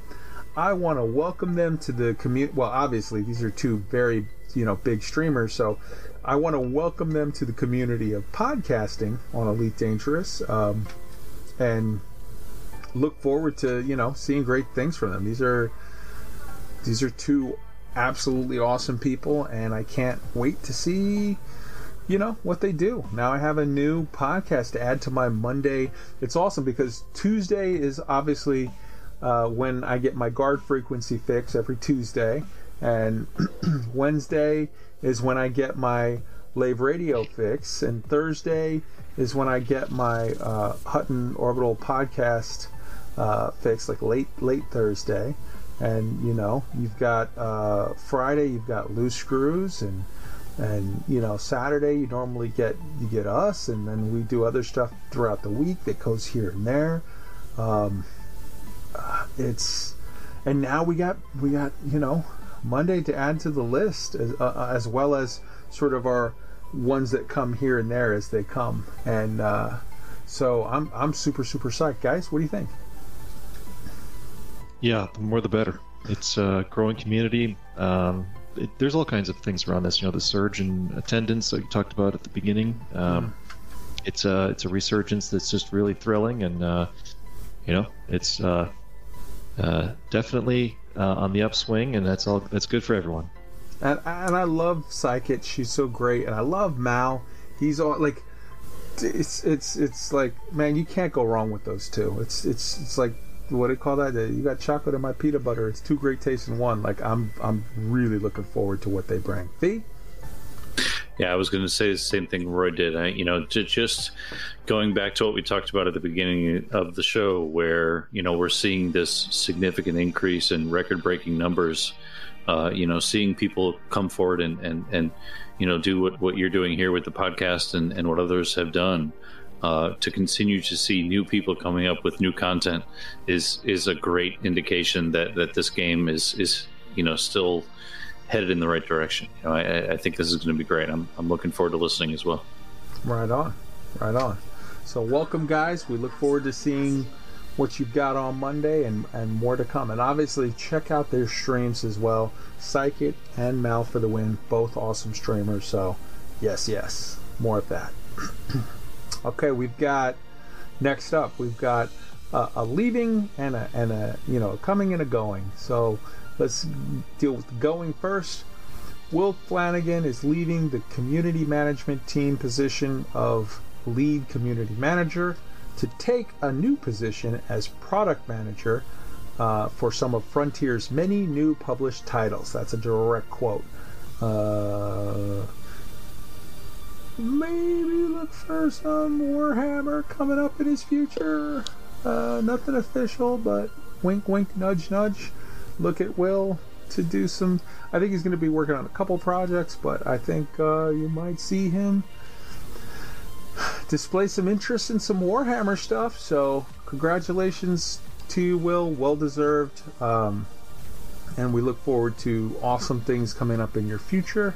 I'm going to jump to the very next thing and let you guys both comment on Will and Arthur together. The next thing is welcome Arthur Tolmie. He's joining as the new lead community manager covering Elite Dangerous and more! Exclamation point. Obviously, he's taking Will's uh, old job. he's been playing Elite Dangerous since launch on the Xbox, uh, and uh, again, you know, nothing official, but maybe, maybe, maybe you might find out that he's got some interesting history with some FPS type situations, some games, and uh, we look forward to seeing what he's going to bring. I think that uh, Frontier's just been going from strength to strength as they add people into key positions, and I think that you know some people are going to be like, "Oh, we lost Will." No, we didn't lose Will. Will is working for Frontier. He got a promotion to being a product manager, which awesome. Congratulations. That's a great that's a great situation and you know, and now we've got Arthur. And I, I look forward to uh, uh, unofficially wink wink you're going to see Arthur on Thursday.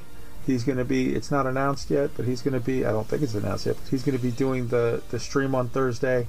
So look forward to getting to know a little bit more about him.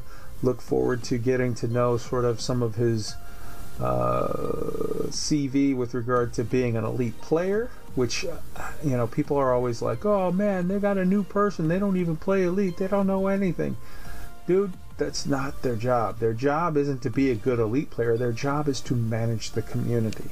And the people that they've been getting have been doing a great job of doing that with the resources they've been given um, as sparse as they have been at some times. But I think Elite is turning the corner and is being starting to become more and more open with their with their community, and I think that the, these are these are all good sort of steps in the right direction. All right, let's start with uh, with Roy. Hop in with your thoughts on these two events.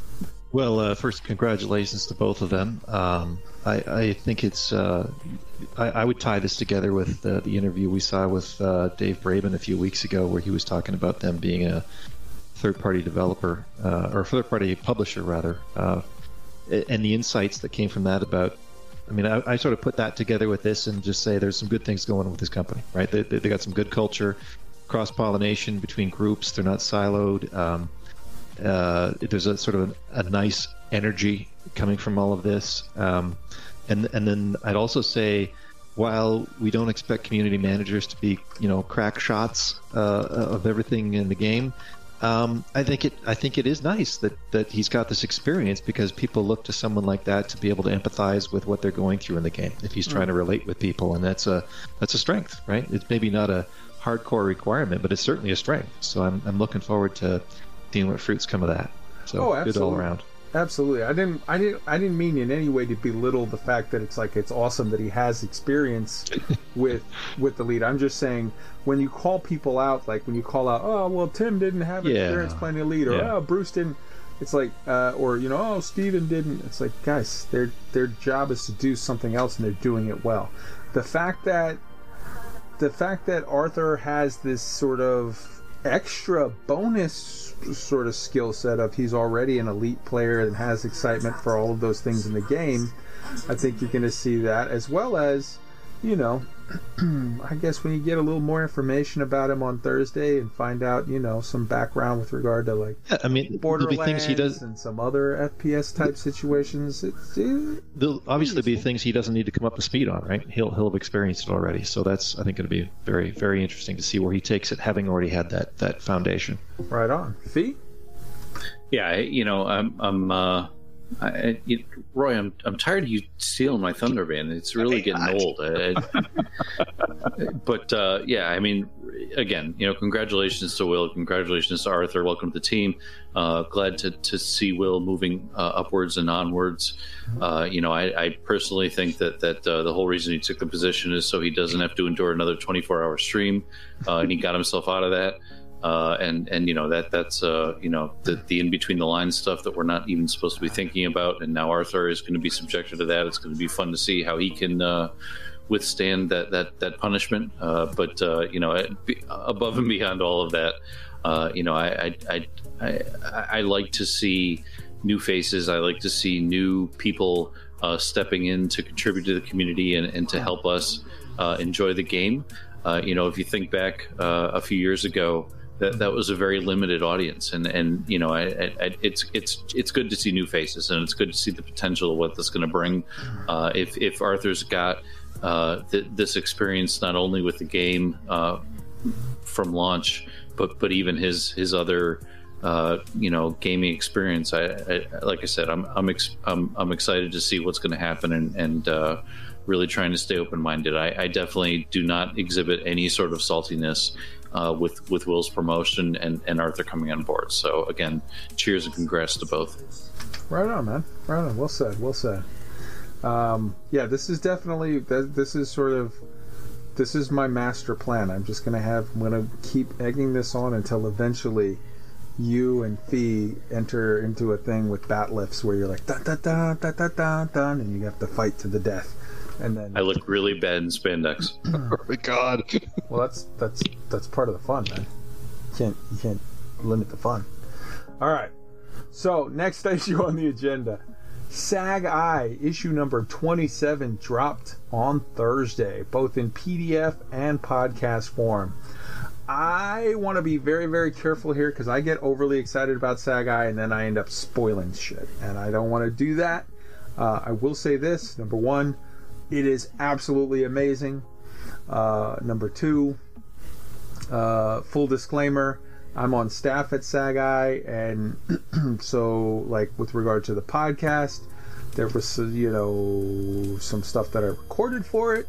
So yeah, I'm probably a little biased, but I think that Roy and Fee, who are not biased, can tell you sort of what they think about it. And I, I will say, without giving spoilers, this was a this was content wise like one of the largest ones they've ever done.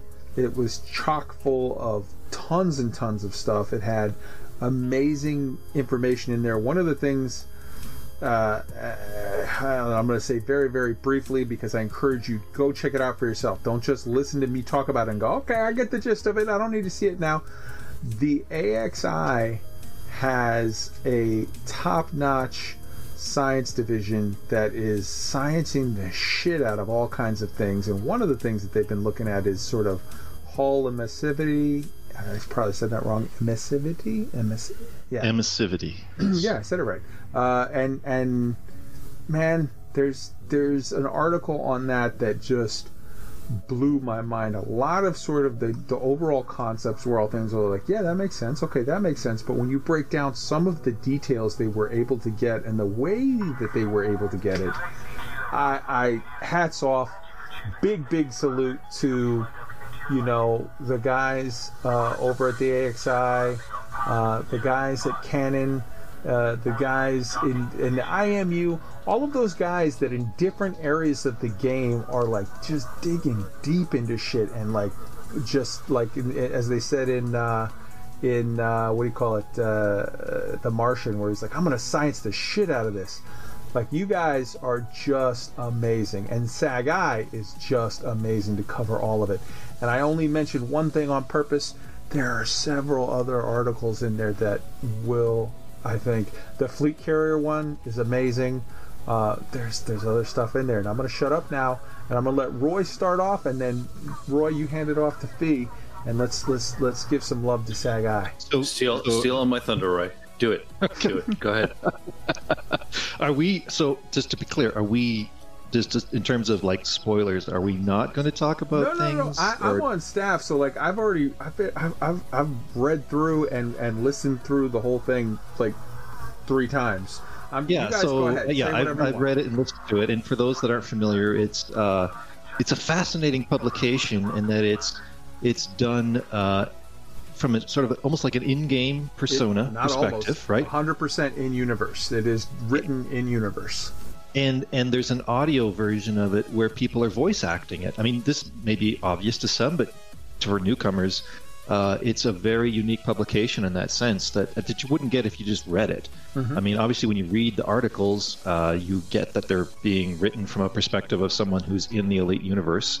Um, but when they have an audio version of it where people voice act, and Kai's one of the voice actors among many cast of uh, fantastic voice actors, that that uh, it's I, I like to actually consume both at the same time. I listen to it while I'm looking at it because sometimes, as in the case of this article about the, uh, you know, building ships that can be stealthy in uh, in AXI combat or other situations, there's tables and charts and other things. So it's it's a it's a true multimedia experience. Um, and, and high production quality. Uh, and this particular this particular issue, chock full, uh, uh, a real treasure.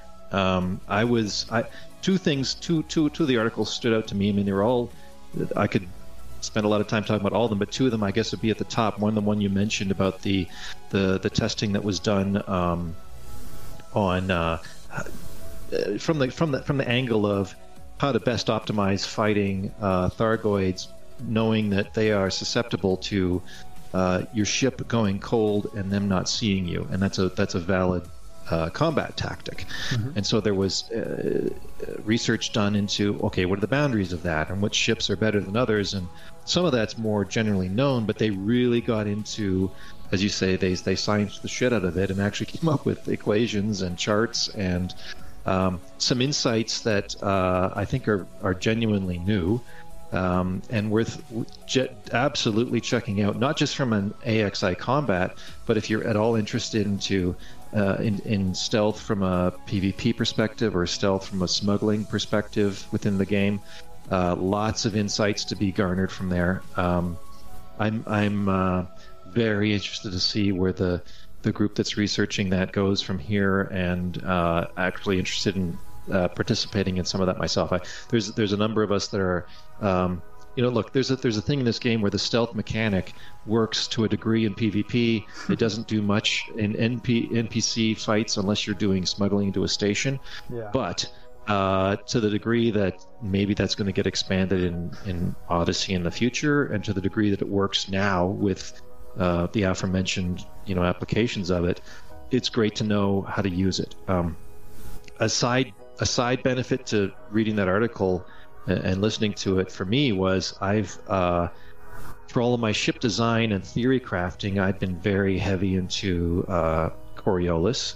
Uh, this article kind of opened my eyes to uh, ED Shipyard, which has. Uh, uh, I don't want to. I don't want to disparage Coriolis. I've used Coriolis almost every evening I've played the game because that's my sort of going to bed thing. I'm going to play with ship designs and uh, it's kind of a go to sleep thing. But anyway, EDS ED Shipyard has a, uh, I think, a much more granular way to represent uh, thermal thermal characteristics of ships. So that was brought to my attention through this article, and I've been now looking into that. It's fascinating. Both are great tools. Um, the other the other the other article that really spoke to me um, as an amateur astro- astronomer was about the streams in the Milky Way.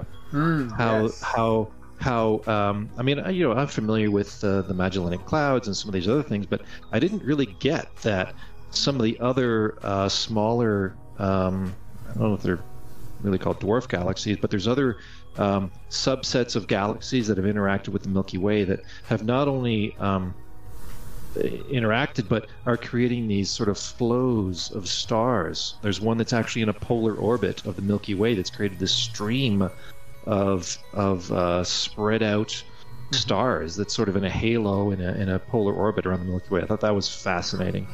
Um, some really interesting stuff in there. So Absolutely. Fee?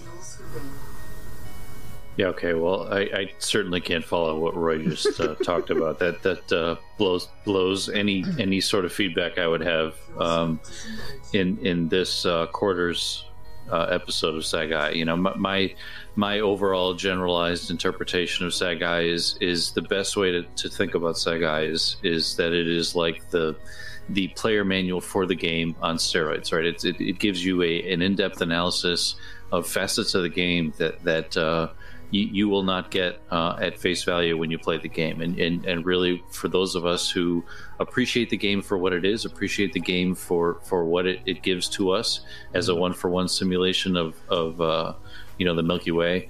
Uh, you know, as as Roy has very succinctly explained, you know that there's all kinds of, of pieces of this, not only with the game, but but even in, in the interactions of, of, of the stars within the galaxy.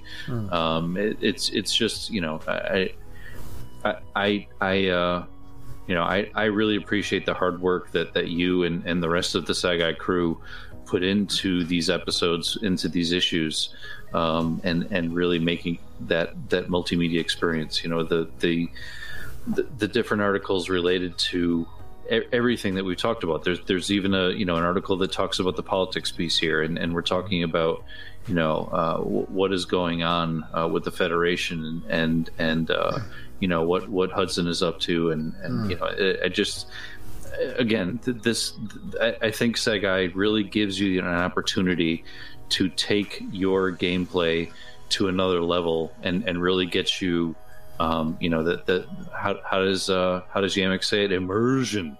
He, he gets you uh, you know even more immersed or this gets you even more immersed into the game. Um, and and and you know really I I, uh, I think this is definitely something for those of you that haven't explored Sagai it's definitely you know this this episode in particular is is really good at at, at kind of uh, giving you that that holistic uh, you know picture of, of all the different facets of, of what the game can give you hmm. Well said. Very well said. I, I will say this about about the Sagai, and I, I was limiting myself because I really, I, I could if, if you start me, I'll go for a half an hour to an hour just on Sagai, and and that's that's whatever. It's a couple interesting things. Number one, you mentioned the article about Hudson and the po- politics of stuff. I the article that they had on Hudson was sort of a continuation and explanation and and really meaty in-depth analysis of the whole storyline that started long ago, years ago, of you know Jasmina Halsey in sort of being goaded and pushed into a situation by Hudson where like she's like, oh, you know, onion head is oh so bad. And and part of it was like sort of her own whatever but then there were other parts of it where Hudson was sort of pushing and saying, "Ah, you're weak on crime, you're weak on this," and maneuvering her politically. And then he had his buddy Admiral What's His Face, you know, actually sort of uh, engage in a, a more sort of aggressive assault than what Halsey was asking for, to maneuver her in a spot where she had to like then own it. And then he created a whole problem, and then that that whole issue, you know, after she sort of had her situation, which you know, go look into it. Look into people who haven't read Sagai. She was on a ship that mysteriously sort of was lost, and then uh, you know she was found later in an escape pod, and then she claimed she saw aliens or the, the founders of the galaxy or whatever, and then they shipped her off to a nut house, and then she got out of the nut house and went to go hang out with Ma- Mahan as his Uh-huh, yeah. as his big advisor in, in, in the alliance space. Lots of weird stuff happened there, but it tied in to a story there politically that was from like 33 what 02 03 like from years ago and then it tied in so beautifully to the the story of you know the onion head situation and then into the whole story that happened sort of at the end of, of last year with the uh, the initiative with the Rockforth fertilizer and then the Scythe of Panem and all of that stuff. Tied they tied it with a bow. And what I'm getting to with this this point this rambly point that I'm making is this Sagittarius Eye magazine is a better Galnet than we'll ever get from Frontier, unfortunately. And I, I say that with all due respect because, like, I, I'm a firm believer in Galnet. I'm a lover of Galnet. I want Galnet back. But Sagittarius Eye does it even better than they could. So, Yeah. th- that's not to say, I'm not at all saying, okay, well, let's let Frontier off the hook. We don't need Galnet.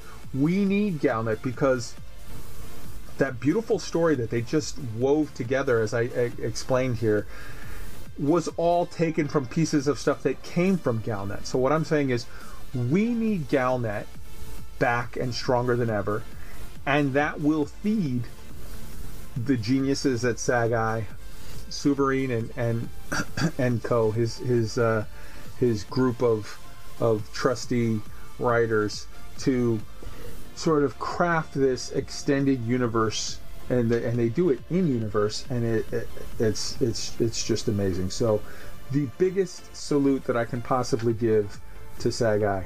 I am a person who makes a podcast about elite dangerous and as a person who makes a podcast about elite dangerous i will say this. If you have to choose between listening to sagai or my podcast go listen to sagai. They're better. I hope you have time for both of us, but if you don't and you have to pick one, take them. They're the best, bar none. And weirdly enough, I will say it was an odd experience in this particular episode of Sagai. I not only played a voice part uh, for for some story stuff where you know I was in universe, I was interviewing somebody as a as a as a staff writer, blah blah blah, but I also had a weird little cameo as me. Literally, Burr was Yeah. doing an Yeah, interview. He was was doing an interview about fleet carriers, and he's like, "Here's what Kai Zen had to say about his fleet carrier," and then I was just I was me, which was surreal. That was cool. Yeah. Yeah. So go check it out. It's amazing. We love you, Sagai. Uh, all, all props to you. Uh, and, and the last thing before we get to the state of the game is this. There is a new Russian, well, not new, there is a Russian Galnet blog that is out, and I will have it in the show notes. And you might say, I don't speak Russian, so a Galnet blog does not help me. I will say this. You can literally put it you pull up the website and then you get an option from google saying do you want to translate to english? Click yes. It's good stuff. There is some non-english speaking stuff that is coming out. There's a new guy that's put out um, there, so there's a guy that's got a spanish podcast on elite that is very very cool and i check it out and it's it's good stuff. Uh, unfortunately i don't think there's a way for non-spanish speakers to sort of enjoy it but I, I will say you know for those if you speak spanish go check it out. It's good stuff. You can look it up in in, in uh, apple podcasts and what have you and it'll come right up and then you just you know obviously you got to understand spanish there is a guy that's doing he, he's he's new there's a guy that's doing a german youtube channel of like a news breakdown uh, that he does basically the German witch space news. Uh, he does like a like a five to eight minute long sort of covering the news, and with that, you can click on the Google Translate thing and or whatever with the subtitles, and you can get you know an English version of of you know what he's saying, which is very very cool. And now I'm really digging this Russian Galnet blog thing. It's like a newspaper thing that comes out, and they have very very cool articles, and they have cool, you know, imagery and and and you know charts and breakdowns and whatnot. It will be in the show notes for you to check out and enjoy. Um, Fee, uh, I'll let you go first, and then Roy. Do you have anything you want to add with regard to the? I know it's sort of spring it on you, and it's like, oh yeah, sure, of course I've been watching the Russian stuff, but you know, hop in, and you know what? You can really thrill everybody. You can be like, "Привет, товарищ, отсюда, привет, and then people will be like, "Holy shit, Fee speaks Russian! He's a spy!" Uh, na zdrowie.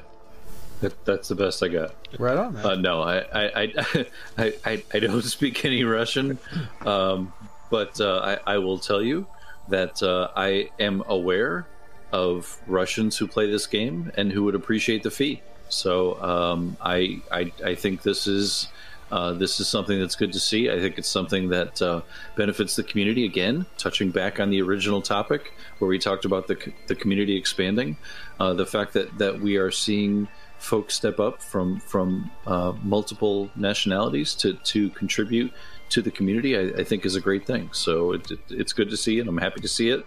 Uh, I can't personally benefit, but but again, I'm I'm, I'm glad to see it. So uh, before we hop into Roy, I'm gonna we're ready. I'm gonna teach you. We're gonna do a little learning Russian live on the air. Ready, Fee? Say ready. Repeat after me. Привет, товарищ. Yeah, no, my my mouth doesn't do that.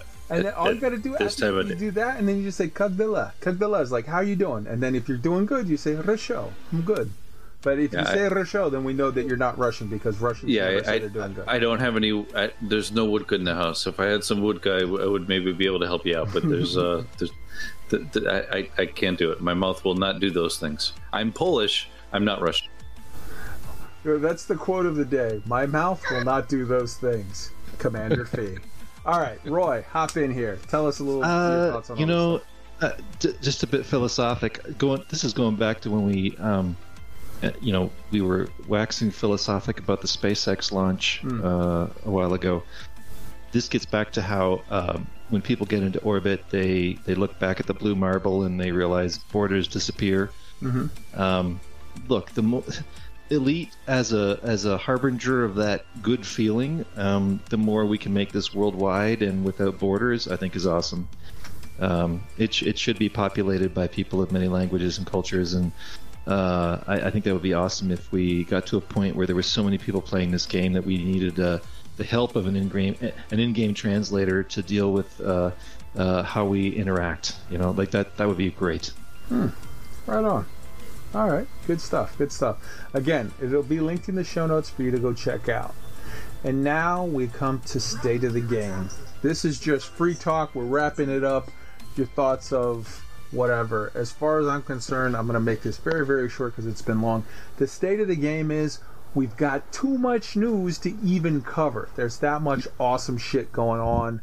Um, and uh, and I'm excited for what's coming. And I'm going to end it there. Roy, I think you should let Fee go first. Fee? go for it. Oh man, I wasn't even ready. Wow, God he complains when he goes second. He complains. All right, Roy, go. No, no, I'm gonna go. Damn All it. right, fair. no, no. I, uh, I again, you know, uh, we, we mentioned at the top of the call, uh, top of the call. My goodness, top top of the of Been the, in too many conference show. yeah, I have been in way too many conference calls.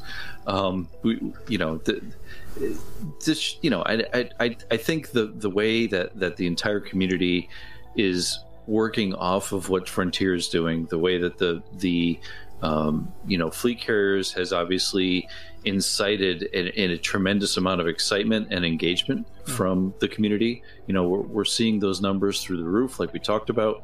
Um, you know, just seeing the, this excitement and, and seeing people not only like like those of us that have been around for a while, um, continuing or, or increasing our excitement, but but even seeing new people come to the table. Uh, I will tell you guys that that personally, uh, I've spent the past week uh, bringing some new players up to speed uh, and and getting them uh, interest, interested and involved in the game. Uh, you know, seeing seeing the new folks come on board and and, and again seeing those numbers, I, I think that's fantastic. Uh, I'm I'm really excited to see how things are going to move from here. Uh, and and you know with with all the stuff that that is ongoing, whether it's the the ongoing uh, variations with with gold rush mining or uh, what what is going on with with turning the wheel and and and the potential exposure of Raxxla uh, that that has come out from from the fleet carrier launch. You know, we didn't talk a lot about that, but uh, you know, I, I think uh, there's a lot of potential and a lot of excitement, and it just continues to build. We are we are not in a downward, we are in an upward trend. So I'm I'm I'm you know I love this game, and that's all I've got. Beautiful, man. Go for it, Roy. Bring us home. Well, yeah, I, I, uh, a couple things. First of all, in reflecting on um, this, my personal journey in this game, one of the things that's really opened my eyes in the last few weeks is uh, BGS. Between Turn the Wheel and what I'm doing for for the Loose Screws Network, uh, I, I when I first got into the game, I'd heard about that talked about as like the end game, or or it's not even the end game. Honestly, it wasn't even put in those those terms. It was more like this is some this is something these weird people are doing in the corner, and and I I've really reflected on um, in the in the past few weeks uh, that the the things I've learned as I've gotten more involved in BGS, and the things that Turn the Wheel has exposed, if you will, and even some apocryphal comments about uh, uh, FDev slash David Braben around like you're not playing the game the right way. You know, like I, I, I I've really come to terms with like maybe this is how we move the game forward, and uh, I've really embraced the whole BGS thing. It's for me um, provided an adds extra purpose to whether or not we're doing uh, mining or, or trading or uh, data runs or whatever. And so it kind of, um, uh, in my mind, honestly, it lowers some of the the issue about what am I making money on. It's more like there's a higher purpose here. We're doing something for a higher purpose. And in the in the in the service of that higher purpose, we may be asked to go do combat missions or um, mine or trade or whatever. And and for me, that's been fascinating. And throw fleet clear, fleet carriers into that mix, and it's just added another element with more emergent gameplay into it. So I've this is this last couple of weeks with fleet carriers, and, and if I expand that to the the time that we've had turn the wheel and, and, and my involvement in BGS in general, uh, uh, my experience with this game has just been going up and up, and so I'm I'm thrilled. I'm I'm um, I'm really happy with where things are going. Yes, there's bugs. Yes, there's little nits here and there with balance and things like that, but um, I'm just having all kinds of fun, and for me, that's the most important thing about this. It's a game. Yeah, man. I can't. I cannot say it any better than Chig did the other day when he said, "Look, there's so much things that they can do, so many things they can do to make this game better, and I'm super, super excited for all of those things.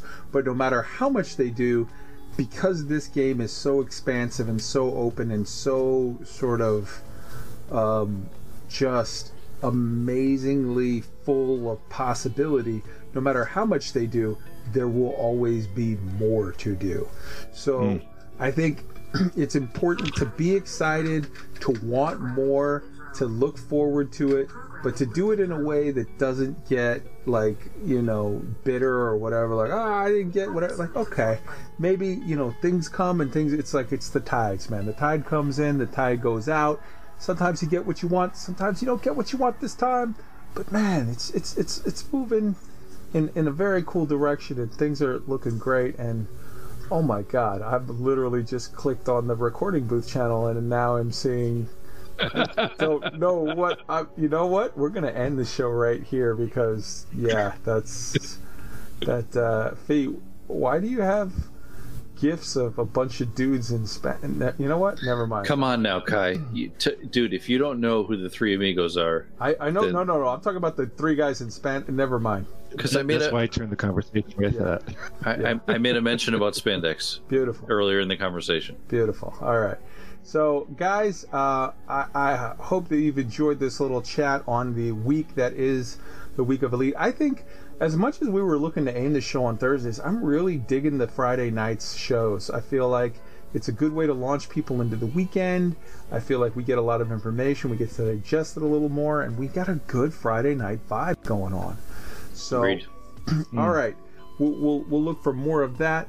I'm going to give you, hit you up with some information here. First off, you can find, obviously, if you're seeing this on YouTube, that's great. If you're listening to it on the podcast, though, oh, I was to hit the, hold on. Okay, hopefully I'm back unmuted. I had to cough there. If you're listening to us on the podcast uh, and you want to check out the YouTube so that you can sort of enjoy it for yourself, then I would say check us out at, and I have to scroll back up because when I coughed, I hit the thing. It's tinyurl, so it's https, whatever, all that. tinyurl.com forward slash elite week 3306 for the YouTube. For the podcast version, it's tinyurl.com forward slash elite week podcast. For the email, it's elite week 3306 at gmail.com. You can reach me on Twitter at twitter.com forward slash Kai, K A I 19103. And you can join the Discord at tinyurl.com forward slash Elite Week Discord, all one word. There's no spaces in any of those tinyurl.com, so I mean, sort of obvious, but yeah. Uh, check us out. Come join. I would love to get some feedback. Send me some emails at eliteweek3306 at gmail.com. Send me some, put some feedback here in the, in the, uh, in the, um, in the comments section with like, man, hey, I, I like this. Focus more on that. Oh, I want some more of this. Or hey, I, here's how I feel about the mining thing. And I know most people are going to disagree with me. Whatever. Or, hey, here's how I feel about this. Here's how I feel about that. Uh, I really want to get some conversations and some community involvement going. And uh, also, if you want to record a brief, you know, a couple minutes long, a brief like community feedback thing, you can go onto the uh, Discord and you can give feedback. But you can also, we have a channel for it there, but you can also record uh, a voice message with some thoughts and you can email it in as an attachment and we will play it on the show because I'm going to hand that off to Fee and he's going to figure out how to do that. So, yeah, I can promise stuff that I don't know how to Wait, do. He'll- wait, what? Yes, Huh? sir. Huh? What? All right. Can't wait Okay. to see that. So guys, it, it's been great, and we're gonna we're gonna take this out with a, a very cool, fun little song to just play us out for the night and start your weekend right.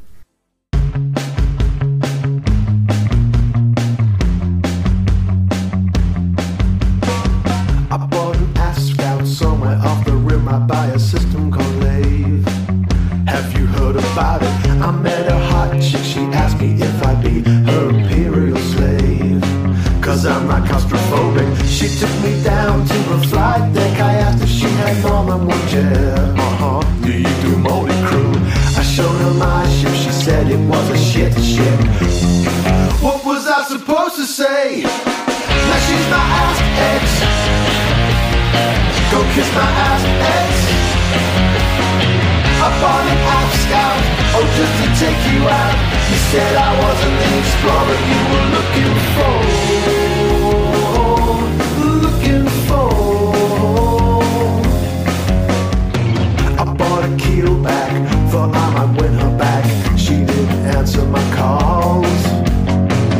Me a Cobra, the mindful rover.